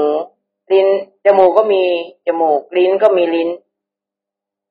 ใจก็มีใจกายก็มีกายคือทั้งหกช่องทางนี้มีฐานที่เกิดของแต่ละช่องทางใช่ไหมคะแล้วก็แต่ละช่องทางก็เป็นใหญ่ของของฐานการเกิดแต่ละอย่างครับนั่นแหละฮะเพราะฉะนั้นคือถ้าเราไม่แจ้งในปฏิจจสมุปบาทไม่แจ้งในธรรมสิบหมวดและไม่แจ้งในอาหารสี่เราจะอธิบายเรื่องนามธรรมไม่ได้เราจะอธิบายเรื่องใจไม่ได้เราจะอธิบายเอ่อเรื่องการเกิดขึ้นของอายตนะคือใจไม่ได้เราจะไม่เข้าใจเรื่องนี้นะครับสัมมาทิฏฐิ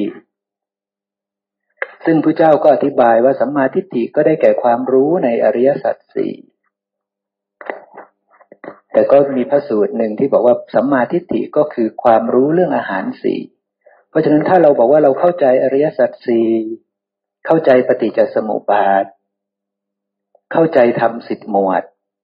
แต่เราขาดความรู้เรื่องอาหารสี่อย่างครบถ้วนบริบูรณ์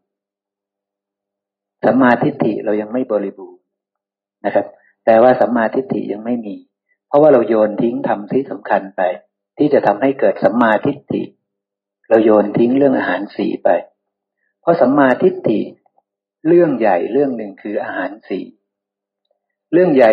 ของอาหารเอ่อของสัมมาทิฏฐิที่พระสารีบุตรตรัสไว้ก็คือที่สอนไว้นะครับพระสารีบุตรสอนไว้ก็คือต้องรู้ชัดกุศลอกุศลเรื่องที่สองคืออาหารสี่ถ้าไม่รู้เรื่องอาหารสี่ยังไม่ใช่สัมมาทิฏฐิแล้วเรื่องสุดท้ายคือท่านพูดเรื่องอริยสัจสี่ท่านพูดปฏิจจสมุปบาทอย่างละเอียดเพราะว่าทั้งหมดนี้เป็นเรื่องเดียวกันมันเป็นเรื่องเดียวกันทั้งหมดถ้าเราเข้าใจอริยสัจสี่เข้าใจปฏิจจสมุปบาทโดยมีอาหารสี่เข้าไปเชื่อมด้วยมันจะบริบูรณ์ที่สุดมันจะรู้ชัดว่าอะไรคือทางอะไรคือไม่ใช่ทางนะครับมันจะรู้ชัดมันจะชัดเจนนั่นเองนะแต่ถ้าไม่ยอมเอาอาหารสี่เข้าไปอธิบายละทิ้งอาหารสี่เสียเพิกเฉยต่ออาหารสี่เสียเนี่ยมันจะทำให้ความรู้ความเข้าใจวิปลาสมันจะทำให้สัญญาเราวิปลาสมันจะทำให้เกิดทิฏฐิที่วิปลาสนะครับคือทิฏฐิไม่ตรงนั่นเองไม่ใช่สัมมาทิฏฐินะไม่ใช่สัมมาทิฏฐิการรู้ความก่อเกิดขึ้นของอินทรีย์ทั้งห้านี่ก็เลยต้องอาศัยความรู้ทั้งหมดนี่แหละคือรู้เรื่องอาหารสี่ด้วยรู้เรื่องปฏิจจสมุปบาทหรือเรื่องธรรมสิบหมวดด้วยไม่งั้นเราจะไม่รู้เลยว่าสัตว์ที่เขาไม่มีรูปเนี่ยอรูปอรูปประพรมเนี่ยเขาไม่มีรูปเขามีแต่อายตนะคือใจใจเขาเกิดได้ยังไงสัตว์ที่ไม่มีรูปเนี่ยใจเขาเกิดขึ้นมาได้ยังไงเราจะไม่รู้เราจะตอบไม่ได้ว่าตอนที่เขาเกิดขึ้นเขาเกิดยังไงเราก็จะรู้คร่าวๆว่าเขาไปด้วยตัณหานี่แหละแต่ไม่รู้เขาเกิดขึ้นได้ยังไงเขาผุดขึ้นเป็นตัวแต่ว่าใจก็โผล่ขึ้นมาเลยหรือยังไงก็ไม่รู้เราก็ไม่เข้าใจอย่างเงี้ยแต่พอเราเข้าใจเรื่องอาหารสี่ปุ๊บเราจะเข้าใจเลยว่าอ๋อมันไปด้วยตัณหานี่แหละจะไปเกิดไปเป็นอรูปภพก็ต้องไปด้วยตัณหานี่แหละตัณหานั้นก็จะปรุงแต่งอวิชชานั้นก็จะปรุงแต่งตัณหานั้นก็จะปรุงแต่งกรรมเกิดขึ้นคือปรุงแต่งกายวาจาใจแต่การปรุงแต่งของอรูปภพเนี่ยเขาบริสุทธิ์มากเขาผ่องใสมากนะการปรุงแต่งผืนนาของเขาก็เลยเป็นอรูปธาตุอรูปภพนะครับอรูปภพเขาจะไปเกิดตรงนั้นเขาก็จะปรุงแต่งผืนนาชนิดที่เป็นอรูปภพนะครับคือเขาทำสมาบัติชั้นอรูปได้เขากำลังอยู่กับสมาบัติชั้นอรูปอย่างเช่นกำลังอยู่ในเนวสัญญานาสัญญาอย่างเงี้ยเขากำลังกระทบกับสมาบัติแบบนั้นอยู่กระทบกับรูปอรูปธาตุแบบนั้นอยู่เขาก็มีความเพลิดเพลินพอใจในอรูปธาตุนั้นเขายึดมั่นในอรูปธาตุนั้นอยู่เพราะฉะนั้นตัวนั้นคือผืนนาของเขาละนั่นคือผืนนาของเขาเขาตายลงในขณะที่เขาทำสมาบัติได้เขาตายลงพระเจ้าก็ต้องอธิบายด้วยอาหารสี่ทันทีคือวิญญาณอาหารจะต้องเข้ามาอนุเคราะห์แก่สัมภเวสีเพราะเขาตายแล้วเขามีสภาพที่เรียกว่าสัมภเวสีละวิญญาณอาหารก็จะเข้ามาอนุเคราะห์ให้เขาได้เกิดในภพใหม่เกิดเป็นพรหมที่ไม่มีรูปมีแต่ใจนั่นแหละก็คือวิญญาณธาตุที่ไปหยั่งลงทำให้ได้อายตนะคือใจนั่นเองนะครับก็จะเป็นอย่างนั้นเราก็จะรู้ชัดว่าอ๋อใจปรุงแต่งขึ้นแบบนี้อายตนะนี้ปรุงแต่งขึ้นแบบนี้อรูปภพปรุงแต่งขึ้นด้วยธาตุแบบนี้เป็นธรรมชาติที่มีเพียงธาตุเดียวคือวิญญาณธาตุเท่านั้นเองไม่มีดิน ไม่มีน้ำไม่มีไฟไม่มีลมเป็นธรรมชาติที่มีเฉพาะวิญญาณธาตุตั้งอยู่ในอากาศเท่านั้นเองนะครับอรูปประพรมจะมีธาตุแค่นั้นมีเฉพาะวิญญาณธาตุพออย่างลงปุ๊บได้อายตนะคือใจคือเป็นอรูปประพรมทันทีตั้งอยู่ในอากาศเลยทันทีเป็นภูตสัตว์เกิดขึ้นแล้วทันทีเลยเมื่อมีอายตนะคือใจเขาก็ใช้ชีวิตของเขาไปไปกระทบไปมีผัสสะกับธรรมารมณ์คือเวทนาสัญญาสังขารนั่นเองเขาก็ใช้ชีวิตไปแบบนั้นยืนยาวมากนั่นเองนะครับนะนี่ก็คือทางมาของใจเราก็จะรู้ชัดว่าอ๋อใจปรุงแต่งแบบนี้เป็นของปรุงแต่งแบบนี้ไม่เที่ยงแบบนี้เป็นทุกข์แบบนี้ใจของสัตว์ในกามภพก็แบบนี้ใจของสัตว์ในรูปภพก็แบบนี้ใจของสัตว์ในอรูปภพก็แบบนี้เหมือนกันทั้งหมดปรุงแต่งขึ้นจากธาตุคือวิญญาณธาตุนั่นเองปรุงแต่งขึ้นจากวิญญาณอาหารนั่นเองนะครับปรุงแต่งขึ้นจากวิญญาณอาหารนั่นเองส่วนรูปธาตุอันได้แก่ดินน้ำไฟลมก็ไปปรุงแต่งเป็นรูปกายของสัตว์ที่ยังจะต้องมีรูปกายเป็นดินน้ำไฟลมอยู่ก็อย่างเช่นมนุษย์พวกเราเนี่ยนะครับส่วนนั้นก็จะเป็นดินน้ำไฟลมปรุงแต่งกันขึ้นมานั่นเองเราก็จะรู้ชัดทั้งหกอายตนะตามความเป็นจริงว่าอ๋อตาเป็นอย่างนี้มีความเกิดขึ้นอย่างนี้ย่อมมีความเสื่อมไปเป็นธรรมดาเพราะเหตุนี้หูจมูกลิ้นกายมีความเกิดขึ้นแบบนี้มีความปรุงแต่งกันเกิดขึ้นแบบนี้อ๋อย่อมมีความเสื่อมไปเป็นธรรมดาใจมีความเกิดขึ้นแบบนี้เกิดจากวิญญาณธาตุดังนั้นใจเป็นของปรุงแต่งแบบนี้ย่อมมีความเสื่อมไปเป็นธรรมดาเราก็จะทราบชัดในความเกิดขึ้นและความตั้งอยู่ไม่ได้ของอายตนะทั้งหกนี้ตามความเป็นจริงนั่นแหละคือเรามีปัญญาเครื่องพิจารณาตาหูจมูกลิ้นกายใจเห็นตาหูจมูกลิ้นกายใจถูกต้องตามความเป็นจริงนะครับนี่ซึ่งก็จะอยู่ในองค์คุณในธรรมสิบหมวดที่พระเจ้าบอกว่าบุคคลเมื่อรู้เมื่อเห็นตาหูจมูกลิ้นกายใจตามความเป็นจริงเชื่อว่าตาหูจมูกลิ้นกายใจเป็นของไม่เที่ยงมีความแปรผันเป็นอย่างอื่นซึ่งคนที่จะเชื่อเขาต้องโยนิโสมนสิการอย่างแยบคายเขาจะต้องเห็นชัดประจักษ์ในตนเองถ้ารู้เชื่อแล้วโยนิโสมนสิการจนเห็นชัดประจักษ์ชัดในตนเองผู้นั้นก็เป็นโสดาบันเลยแล้วองค์คุณตัวนี้ก็สอดรับกันกับพระสูตรนี้ว่าพระเจ้าบอกว่าโสดาบันจะต้องเห็นชัดในอายตนะทั้งหกเหล่านี้ตามความเป็นจริงเห็นความเกิดขึ้นเห็นความตั้งอยู่ไม่ได้เห็นความเสื่อม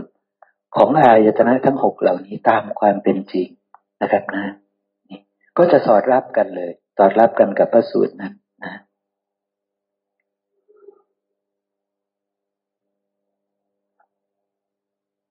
นี่ทีนี้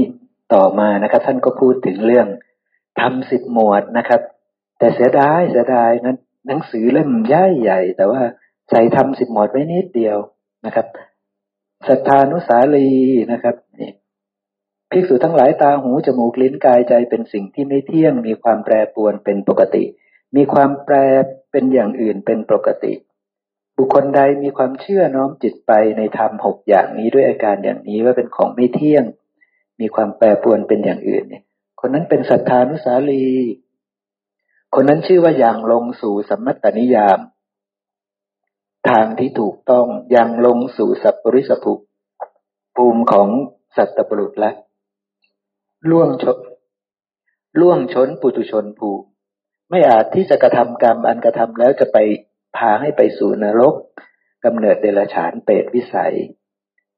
และจะต้องได้เป็นโสดาบันก่อนที่จะตายแน่นอนนะครับเพราะฉะนั้นแค่สัทธานุสาลีนี่ก็ยิ่งใหญ่มากแล้วก็ยิ่งใหญ่มากเพราะว่าเป็นผู้ที่เชื่อแล้วก็มนสิการเห็น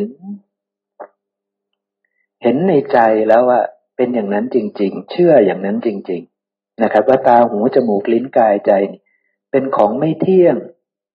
มีความแปรผันเป็นอย่างอื่นท่านเชื่ออย่างนั้นจริง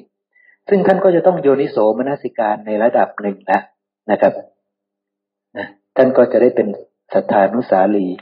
ยังลงในความถูกต้องเป็นสัตตบุรุษและล่วงพ้นปุถุชนภูมิเนี่ยคือสิ่งที่สุดยอดที่สุดคือได้ล่วงพ้นปุถุชนภูมิได้เป็นโสดาบันแน่ไม่กล้านะที่จะกระทำกรรมอันจะพาให้ไปอบายเพราะว่ารู้ชัดในอริยสัจสี่ขึ้นมาแล้ว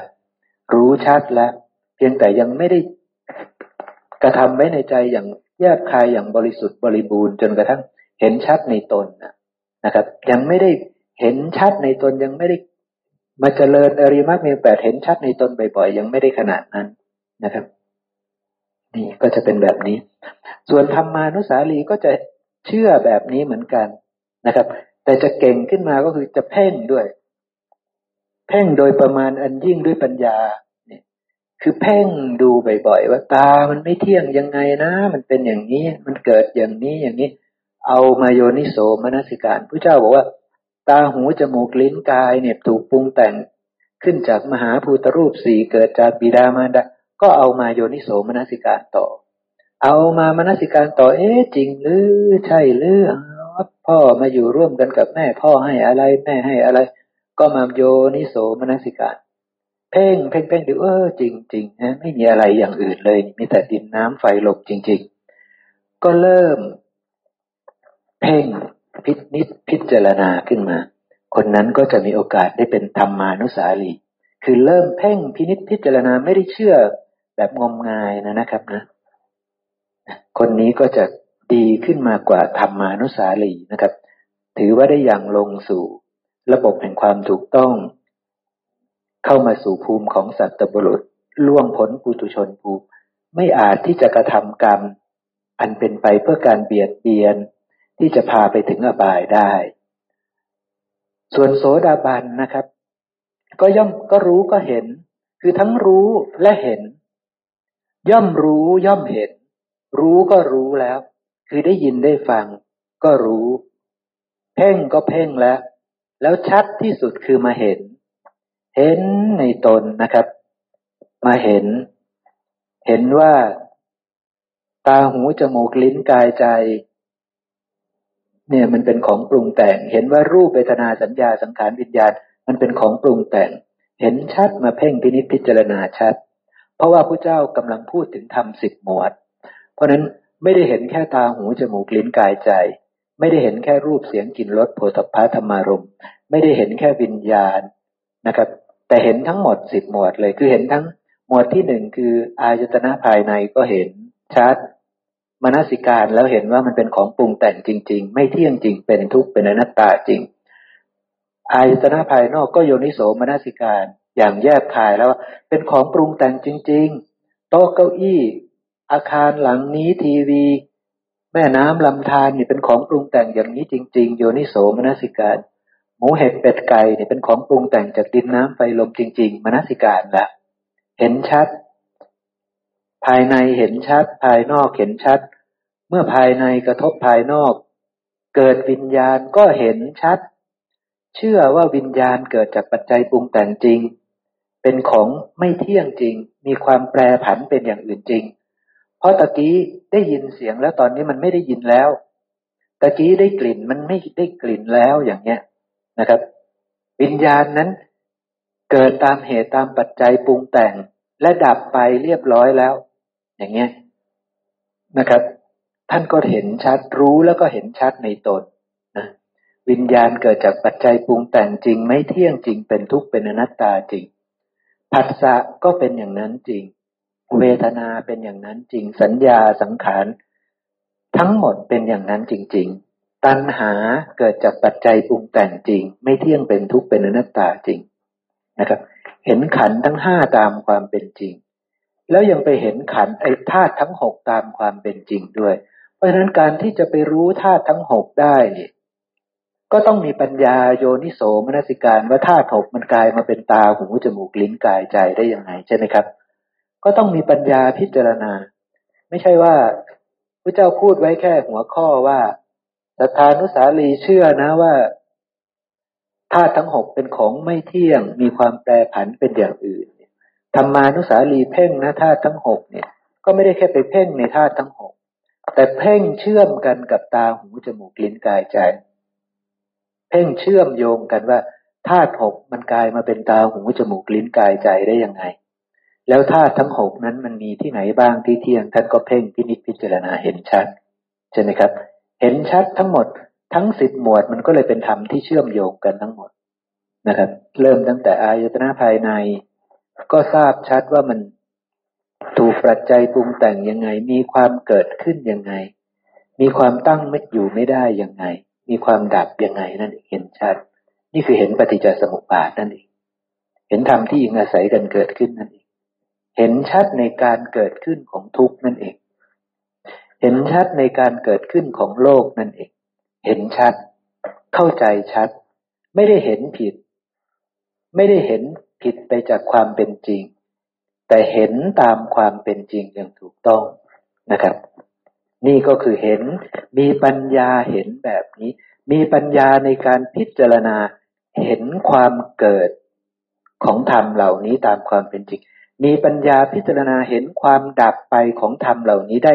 ตามความเป็นจริงเมื่อเห็นทั้งความเกิดความดับสิ่งนี้แหละคือปัญญาสิ่งนี้แหละคืออาวุธที่จะชำระกิเลสให้ถึงความสิ้นทุกข์โดยชอบคือมันจะเป็นอาวุธที่จะเอาไปชำระกิเลสให้ถึงความสิ้นทุกข์โดยชอบทุกท่านที่นั่งอยู่ในขณะนี้มีกิเลสทั้งสิ้นคือมีราคะมีโทสะมีโมหะมีบาปอกุศลอยู่ในตัวเองทั้งสิ้นอยู่ในจิตในใจทั้งสิ้นถ้าไม่มีอาวุธที่ถูกต้องจะสักแต่ว่าจะโยนทิ้งจะบอกว่าไม่เที่ยงจะบอกว่าเป็นทุกข์เป็นอนัตตาบอกไปแล้วแล้วแต่ไม่มีปัญญาเครื่องพิจารณาเห็นความเกิดของธรรมนั้นเห็นความดับของธรรมนั้นตามความเป็นจริงนั่นไม่ใช่ทางที่พระเจ้าสอนนะครับทางที่พระเจ้าสอนคือต้องมีปัญญาพิจารณาเห็นความเกิดของธรรมนั้นต้องมีปัญญาพิจารณาเห็นความดับของธรรมนั้นตามความเป็นจริงทุกธรรมที่เกิดขึ้นต้องมีปัญญาเข้าใจว่ามันเกิดอย่างไรปรุงแต่งขึ้นอย่างไรแล้วมันดับเพราะเหตุใดก็รู้ชัดนะครับจะดับไปได้ด้วยเหตุใดก็รู้ชัดดับไม่เหลือดับสนิทได้ด้วยเหตุใดก็รู้ชัดดับสนิทคือนิโรธทุกขนิโรธด้วยเหตุใดก็รู้ชัดพอรู้จักทางเกิดขึ้นของทุกข์และทางดับของทุกข์อย่างดีแล้วนั่นเองรู้แล้วเข้าใจแล้วมีความรู้มีปัญญามีทิฏฐิที่ตรงแล้วนั่นเองแต่ยังดับกิเลสไม่ได้ไม่ได้ไม่เท่าไหร่ได้ไม่หมดยังเหลืออีกเพียบเลยราคะโทสะโมหะยังมีขอโอกาสครับพี่คิดเชิญครับคือตรงตรงที่ดับเกิดและดับนะเจ้าค่ะคือเมื่อสิ่งใดสิ่งหนึ่งเกิดขึ้นเนี่ยปรากฏแล้วเนี่ยถ้าเราไม่เห็นสิ่งนั้นตามความเป็นจริงถ้าเราไม่เห็นสิ่งนั้นปรากฏทั้งทั้งที่สิ่งนั้นปรากฏแล้วแต่เราไม่เห็นตามความเป็นจริงว่าสิ่งนั้นปรากฏยังไงเพราะเราไม่ได้ใส่ใจไม่ได้พิจารณาใคร่ควรในสิ่งนั้นมันย่อมไม่เห็นเกิดและดับของสิ่งนั้นสมมติว่าเหมือนอย่างตาเห็นเนี่ยแหละตาเรากระทบรูปแล้วแต่เราไม่รู้ว่าการกระทบนั้นสิ่งที่ถูกกระทบเป็นอะไรแล้วสิ่งที่เข้าไปเห็นนั้นเป็นอะไรถ้าเราไม่ได้พิจารณาในสิ่งที่ปรากฏขึ้นมาแล้วตามความเป็นจริงเห็นตามความเป็นจริงว่าสิ่งนั้นเกิดแล้วแล้วก็ดับแล้วเนี่ยมันจะมันก็เห็นไม่ตรงนะคะเห็นไม่ถูกใช่ไหมคะใช่เพราะว่าระหว่างตากับหูแต่ละอย่างก็เป็นอินทรีย์เป็นความมีความเป็นใหญ่เฉพาะตนซึ่งไม่เกี่ยวข้องด้วยกันเป็นธรรมที่เกิดขึ้นแต่ละอย่างแต่ละอย่างเกิดไม่ได้เกิดพร้อมกันแต่ความเร็วของมันเราก็ไม่รู้ใช่ไหมคะเราเรารู้ได้ไม่ทันใช่ไหมเพียงแต่เราเข้าใจว่าระหว่างตาเห็นรูปกับหูได้ยินเสียงคนละเรื่องแล้วใช่แล้วทีนี้ถ้าเราไม่ได้เข้าใจในตรงนี้เป็นธรรมอะไรที่เกิดขึ้นที่เห็นคืออะไรที่ที่เห็นคือรูปอะไรเป็นดินหรือเป็นอะไรอย่างเงี้ยเราไม่ได้เราไม่ได้เข้าใจในสิ่งนั้นทีนี้ระหว่างสิ่งที่เป็นรูป ถ้าเราเข้าใจว่าสิ่งที่เป็นรูปเขาไม่รู้สึกใช่ไหมคะเขาไม่รู้เรื่องแต่วิญญาณเป็นผู้รู้เรื่องเห็นแล้วรู้เรื่องแล้วก็เห็นว่าสิ่งนั้นเป็นอะไรอย่างเงี้ยแล้วก็สิ่งนั้นก็ดับไปแล้วสิ่งที่เกิดทางหูเมื่อได้ยินก็ย่อมแตกต่างกับสิ่งที่เรามองเห็นใช่ไหมคะและสิ่งที่มองเห็นระหว่างหูที่ได้ยินเสียงก็เหมือนกันให้เรารู้ว่าอะไรคือรูปอะไรคือนามเหมือนอย่างในเรื่องของธาตุอย่างเงี้ยถ้าเราไม่รู้ว่าเมื่อกระทบแล้วเราไม่รู้ว่าอันนั้นเป็นธาตุอะไรใช่ไหมคะเราเรียนเรื่องธาตุมาแล้วธาตุหกอย่างเงี้ยเราไม่รู้ว่าอันนั้นเป็นธาตุอะไรเราแยกเรื่องธาตุไม่ได้เราก็จะไม่เห็นชัดอย่างเงี้ยเราก็จะไม่เข้าใจชัดในสิ่งที่ปรากฏทั้งๆ ท, ที่ปรากฏแล้วแต่เราไม่เห็นชัดมันก็เข้าใจมันก็ไม่ประจักษ์มันก็เข้าใจไม่ชัดแล้วก็ไม่เห็นการเกิดปรากฏว่าสิ่งนั้นเกิดขึ้นแล้วก็ดับไปอย่างเงี้ยใช่ครับเพราะฉะนั้นที่พี่คิดอธิบายทั้งหมดนั้นก็คือการโยนิโสมนสิการคือความเร็วของผัสสะนี่มันเกิดเร็วเกิดได้ยินเสียงปุ๊บจบเลยนะครับได้เห็นรูปจบเลยไปถึงกรรมทันทีเลยมันถึงทันทีนะครับมันเร็วมากเพราะฉะนั้นความเร็วของเขาน่ะมีผู้เดียวที่จะเห็นทันคือพระอรหันต์ที่จะเห็นทันเพราะว่าท่านตั้งสติได้ตลอดท่านมีสติมีสัญญาที่ไม่วิปลาสตลอดแต่พวกเราเนี่ยมันไม่ใช่อย่างนั้นทุกผัสสะของเราเนี่ยมันจะมีราคะโทสะโมหะเกิดขึ้นตลอดเวลานะครับทีนี้แต่เรารู้ว่าอ๋อมันเกิดแล้วเนี่ยนะครับเรามาโยนิโสมนสิการทีหลังสิ่งที่พี่คิดเล่าตะกี้ก็คือการโยนิโสมนสิการซึ่งทุกท่านก็ต้องไปโยนิโสมนสิการให้แยกคายนะครับคุณหมอคะคือเบื้องต้นการกระทบการปรากฏแล้วเนี่ยเบื้องต้นเราก็ต้องเข้าใจก่อนใช่ไหมคะระหว่างตากระทบรูปตามที่เราเรียนใช่ไหมคะให้เข้าใจตรงตรงนั้นก่อนเหตุการณ์ที่เกิดตรงหน้านั้นก่อนส่วนที่อื่นอ่ะปัญญาเรารู้ไม่ถึงหรอกรู้ไม่ทันหรอกความเร็วของเราไม่ปัญญาเราไม่ทันถ้าเราไม่ฝึกที่จะเห็นระหว่างสองอย่างที่ระหว่างรูปกับนามก่อนใช่ไหมคะ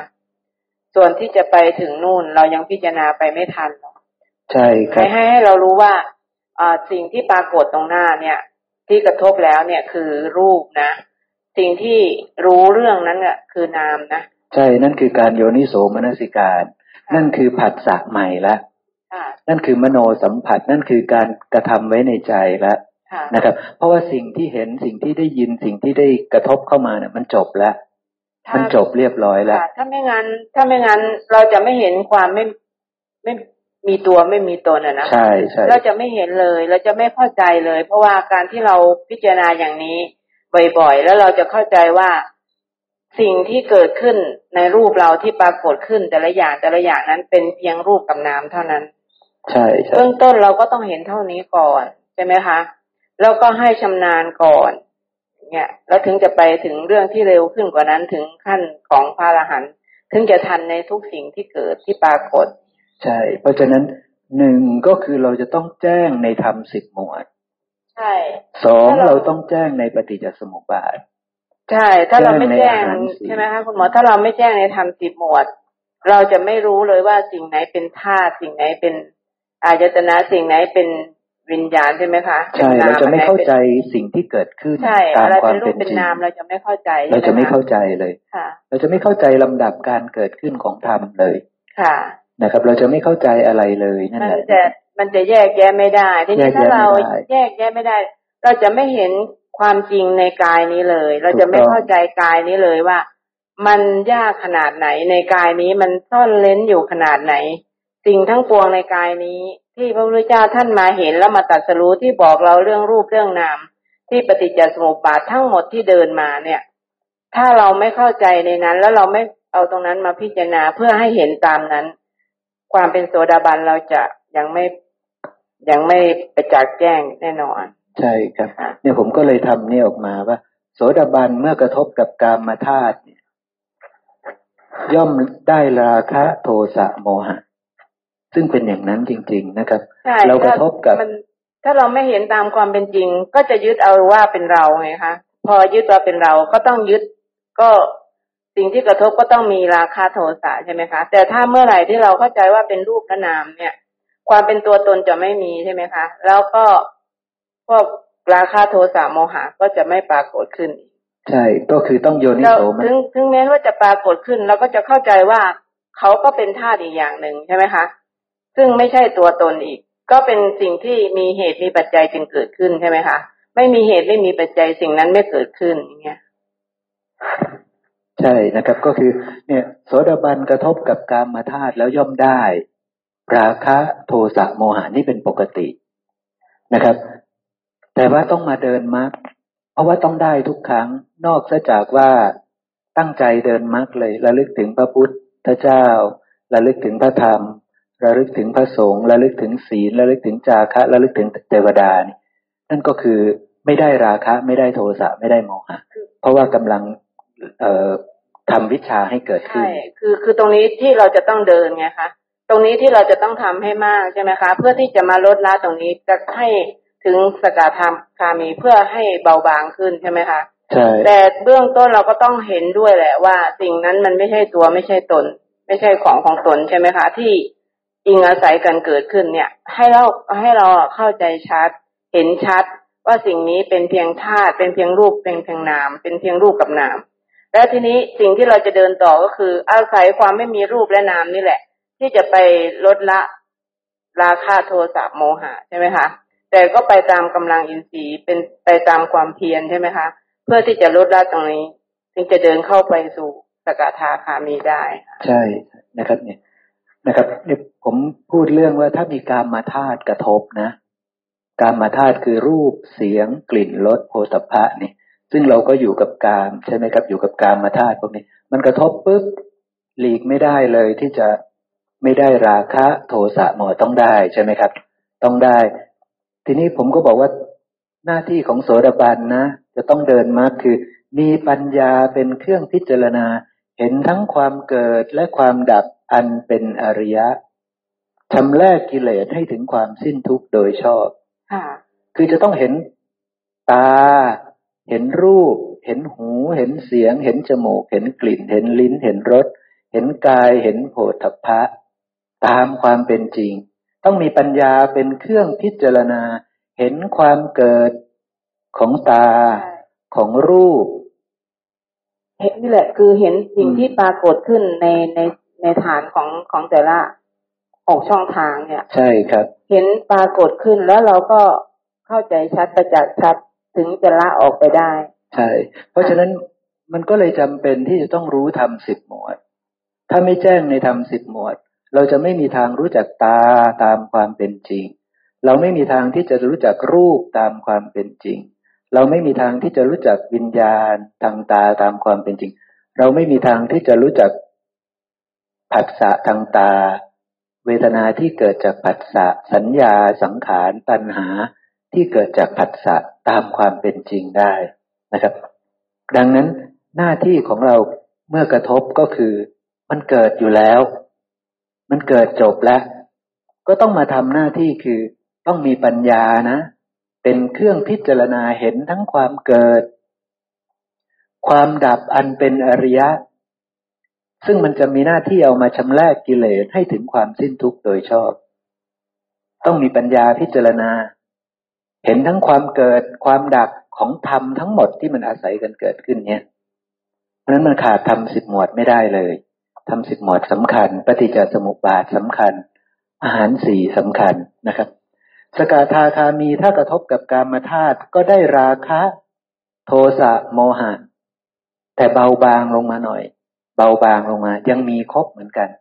ยังมีครบหน้าที่ก็เหมือนกันกับโสดาบันอีกก็คือต้องมีปัญญาเป็นเครื่องพิจารณาเห็นความเกิดความดับอันเป็นอริยะเพื่อที่จะใช้ชำระกิเลสให้ถึงความสิ้นทุกข์โดยชอบเหมือนกันแม้จะเบาบางอยู่ก็ต้องกำจัดมันให้ได้เหมือนกันเพราะมันเกิดเร็วเกิดปุ๊บเกิดปุ๊บทันทีนะครับคนที่เป็นสกทาคามีก็จะมีความ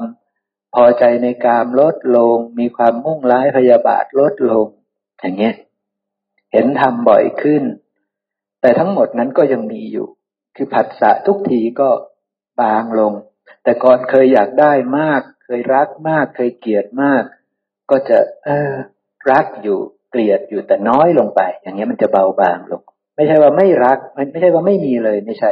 ยังมีอยู่นะครับเพราะเป็นแค่สกทาคามีแต่ทีนี้ถ้าเป็นอนาคามีถ้าท่านไปคบกระทบกับกามธาตุ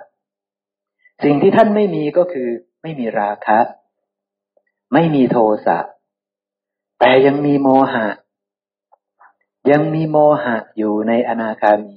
เพราะฉะนั้นเสียงรูปเสียงกลิ่นรสโผฏฐัพพะที่กระทบท่านปึ๊บไม่มีราคะในรูปเสียงกลิ่นรสนั้นโผฏฐัพพะนั้นจะน่ารักจะไม่น่ารักจะงามไม่งามไม่มีปัญหานะครับไม่ทำให้เกิดราคะไม่ทำให้เกิดโทสะท่านจะตกไปอยู่ที่โมหะทันทีท่านจะวางมันได้ทันทีแต่วางปุ๊บท่านไปอยู่ที่อุเบกขาแต่อุเบกขาของท่านมันยังไม่เห็นธรรมมันยังเป็นอุเบกขาของคนยังไม่มีปัญญาเพราะนั้นหน้าที่ของท่านก็คือท่านต้องเดินมรรคต่อท่านต้องเดินมรรคต่อไปกำจัดโมหะเห็นธรรมชาติเหล่านั้นตามความเป็นจริงเสียคือตรงทำแต่ละระดับความละเอียดอ่อนก็จะแตกต่างกันไปใช่เพราะว่าอย่างโสดาบันก็จะยังเป็นธรรมเห็นธรรมที่หยาบกว่าสกทาคามีใช่ไหมคะ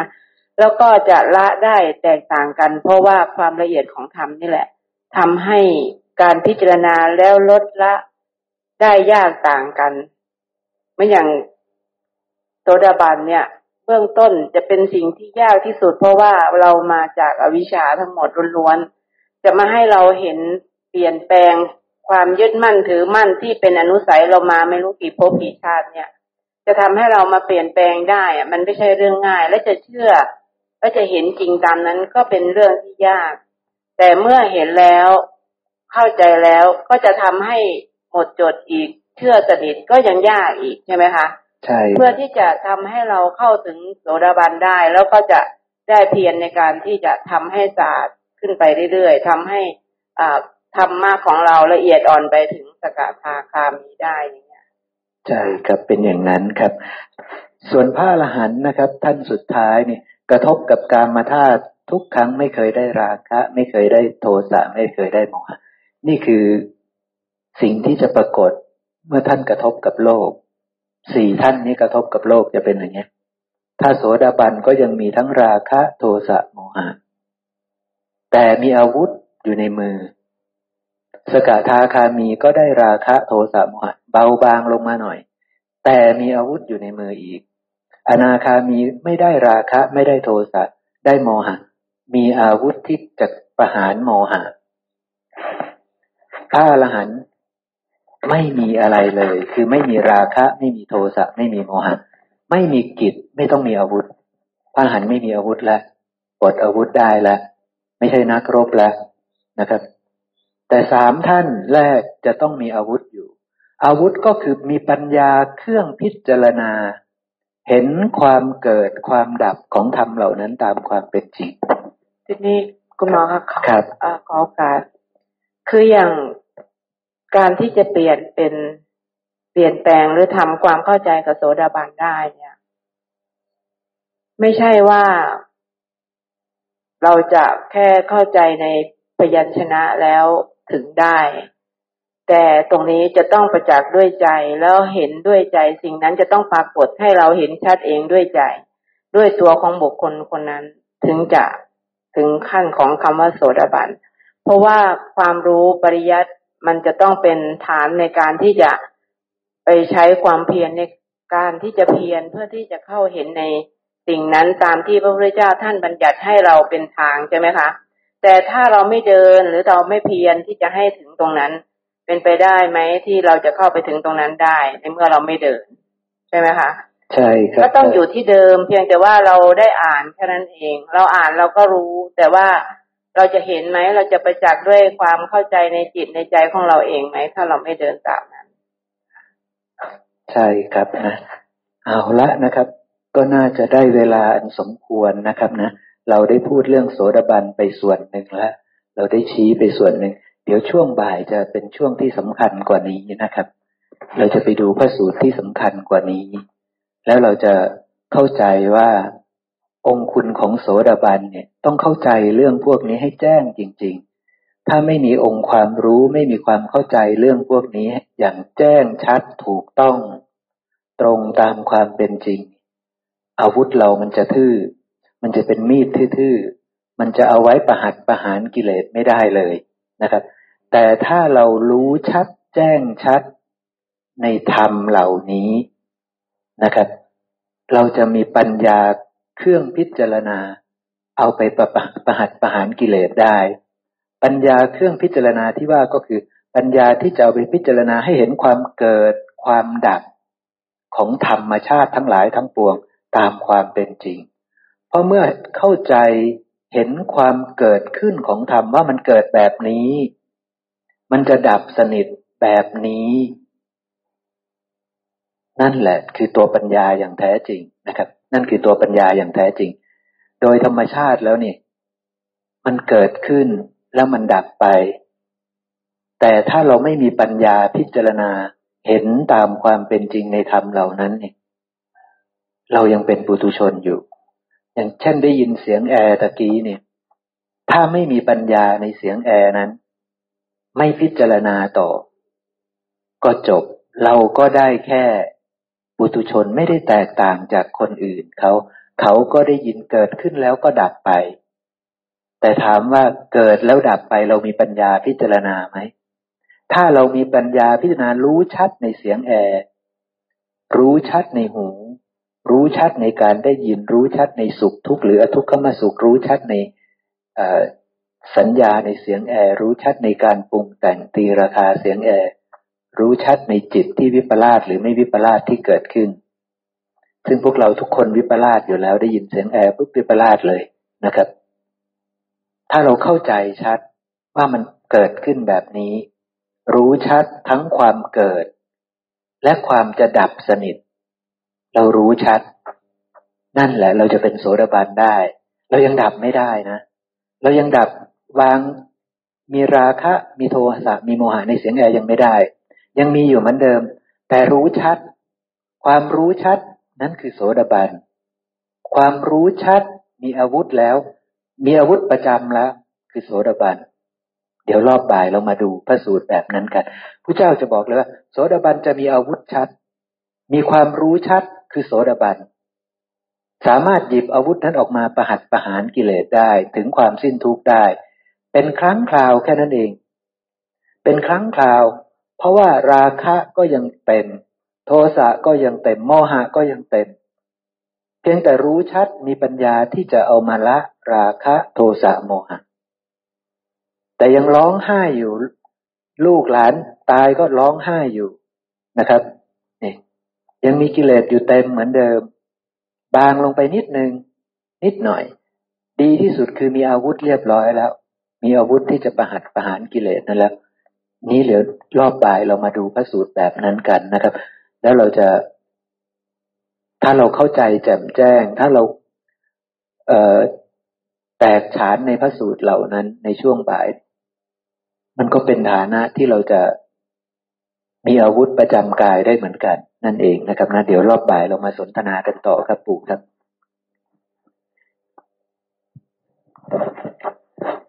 เรียนครับอะระหังสัมมาสัมพุทโธภควาพุทธังภควันตังอภิวาเทมิสวาขาโตภควตาธัมโมธัมมังนะมัสสามิสุปฏิปันโนภควโตสาวกสังโฆสังฆังนะมามินะโมตัสสะภะคะวะโตอะระหะโตสัมมาสัมพุทธัสสะนะโมตัสสะภะคะวะโตอะระหะโตสัมมาสัมพุทธัสสะนะโมตัสสะภะคะวะโตอะระหะโตสัมมาสัมพุทธัสสะ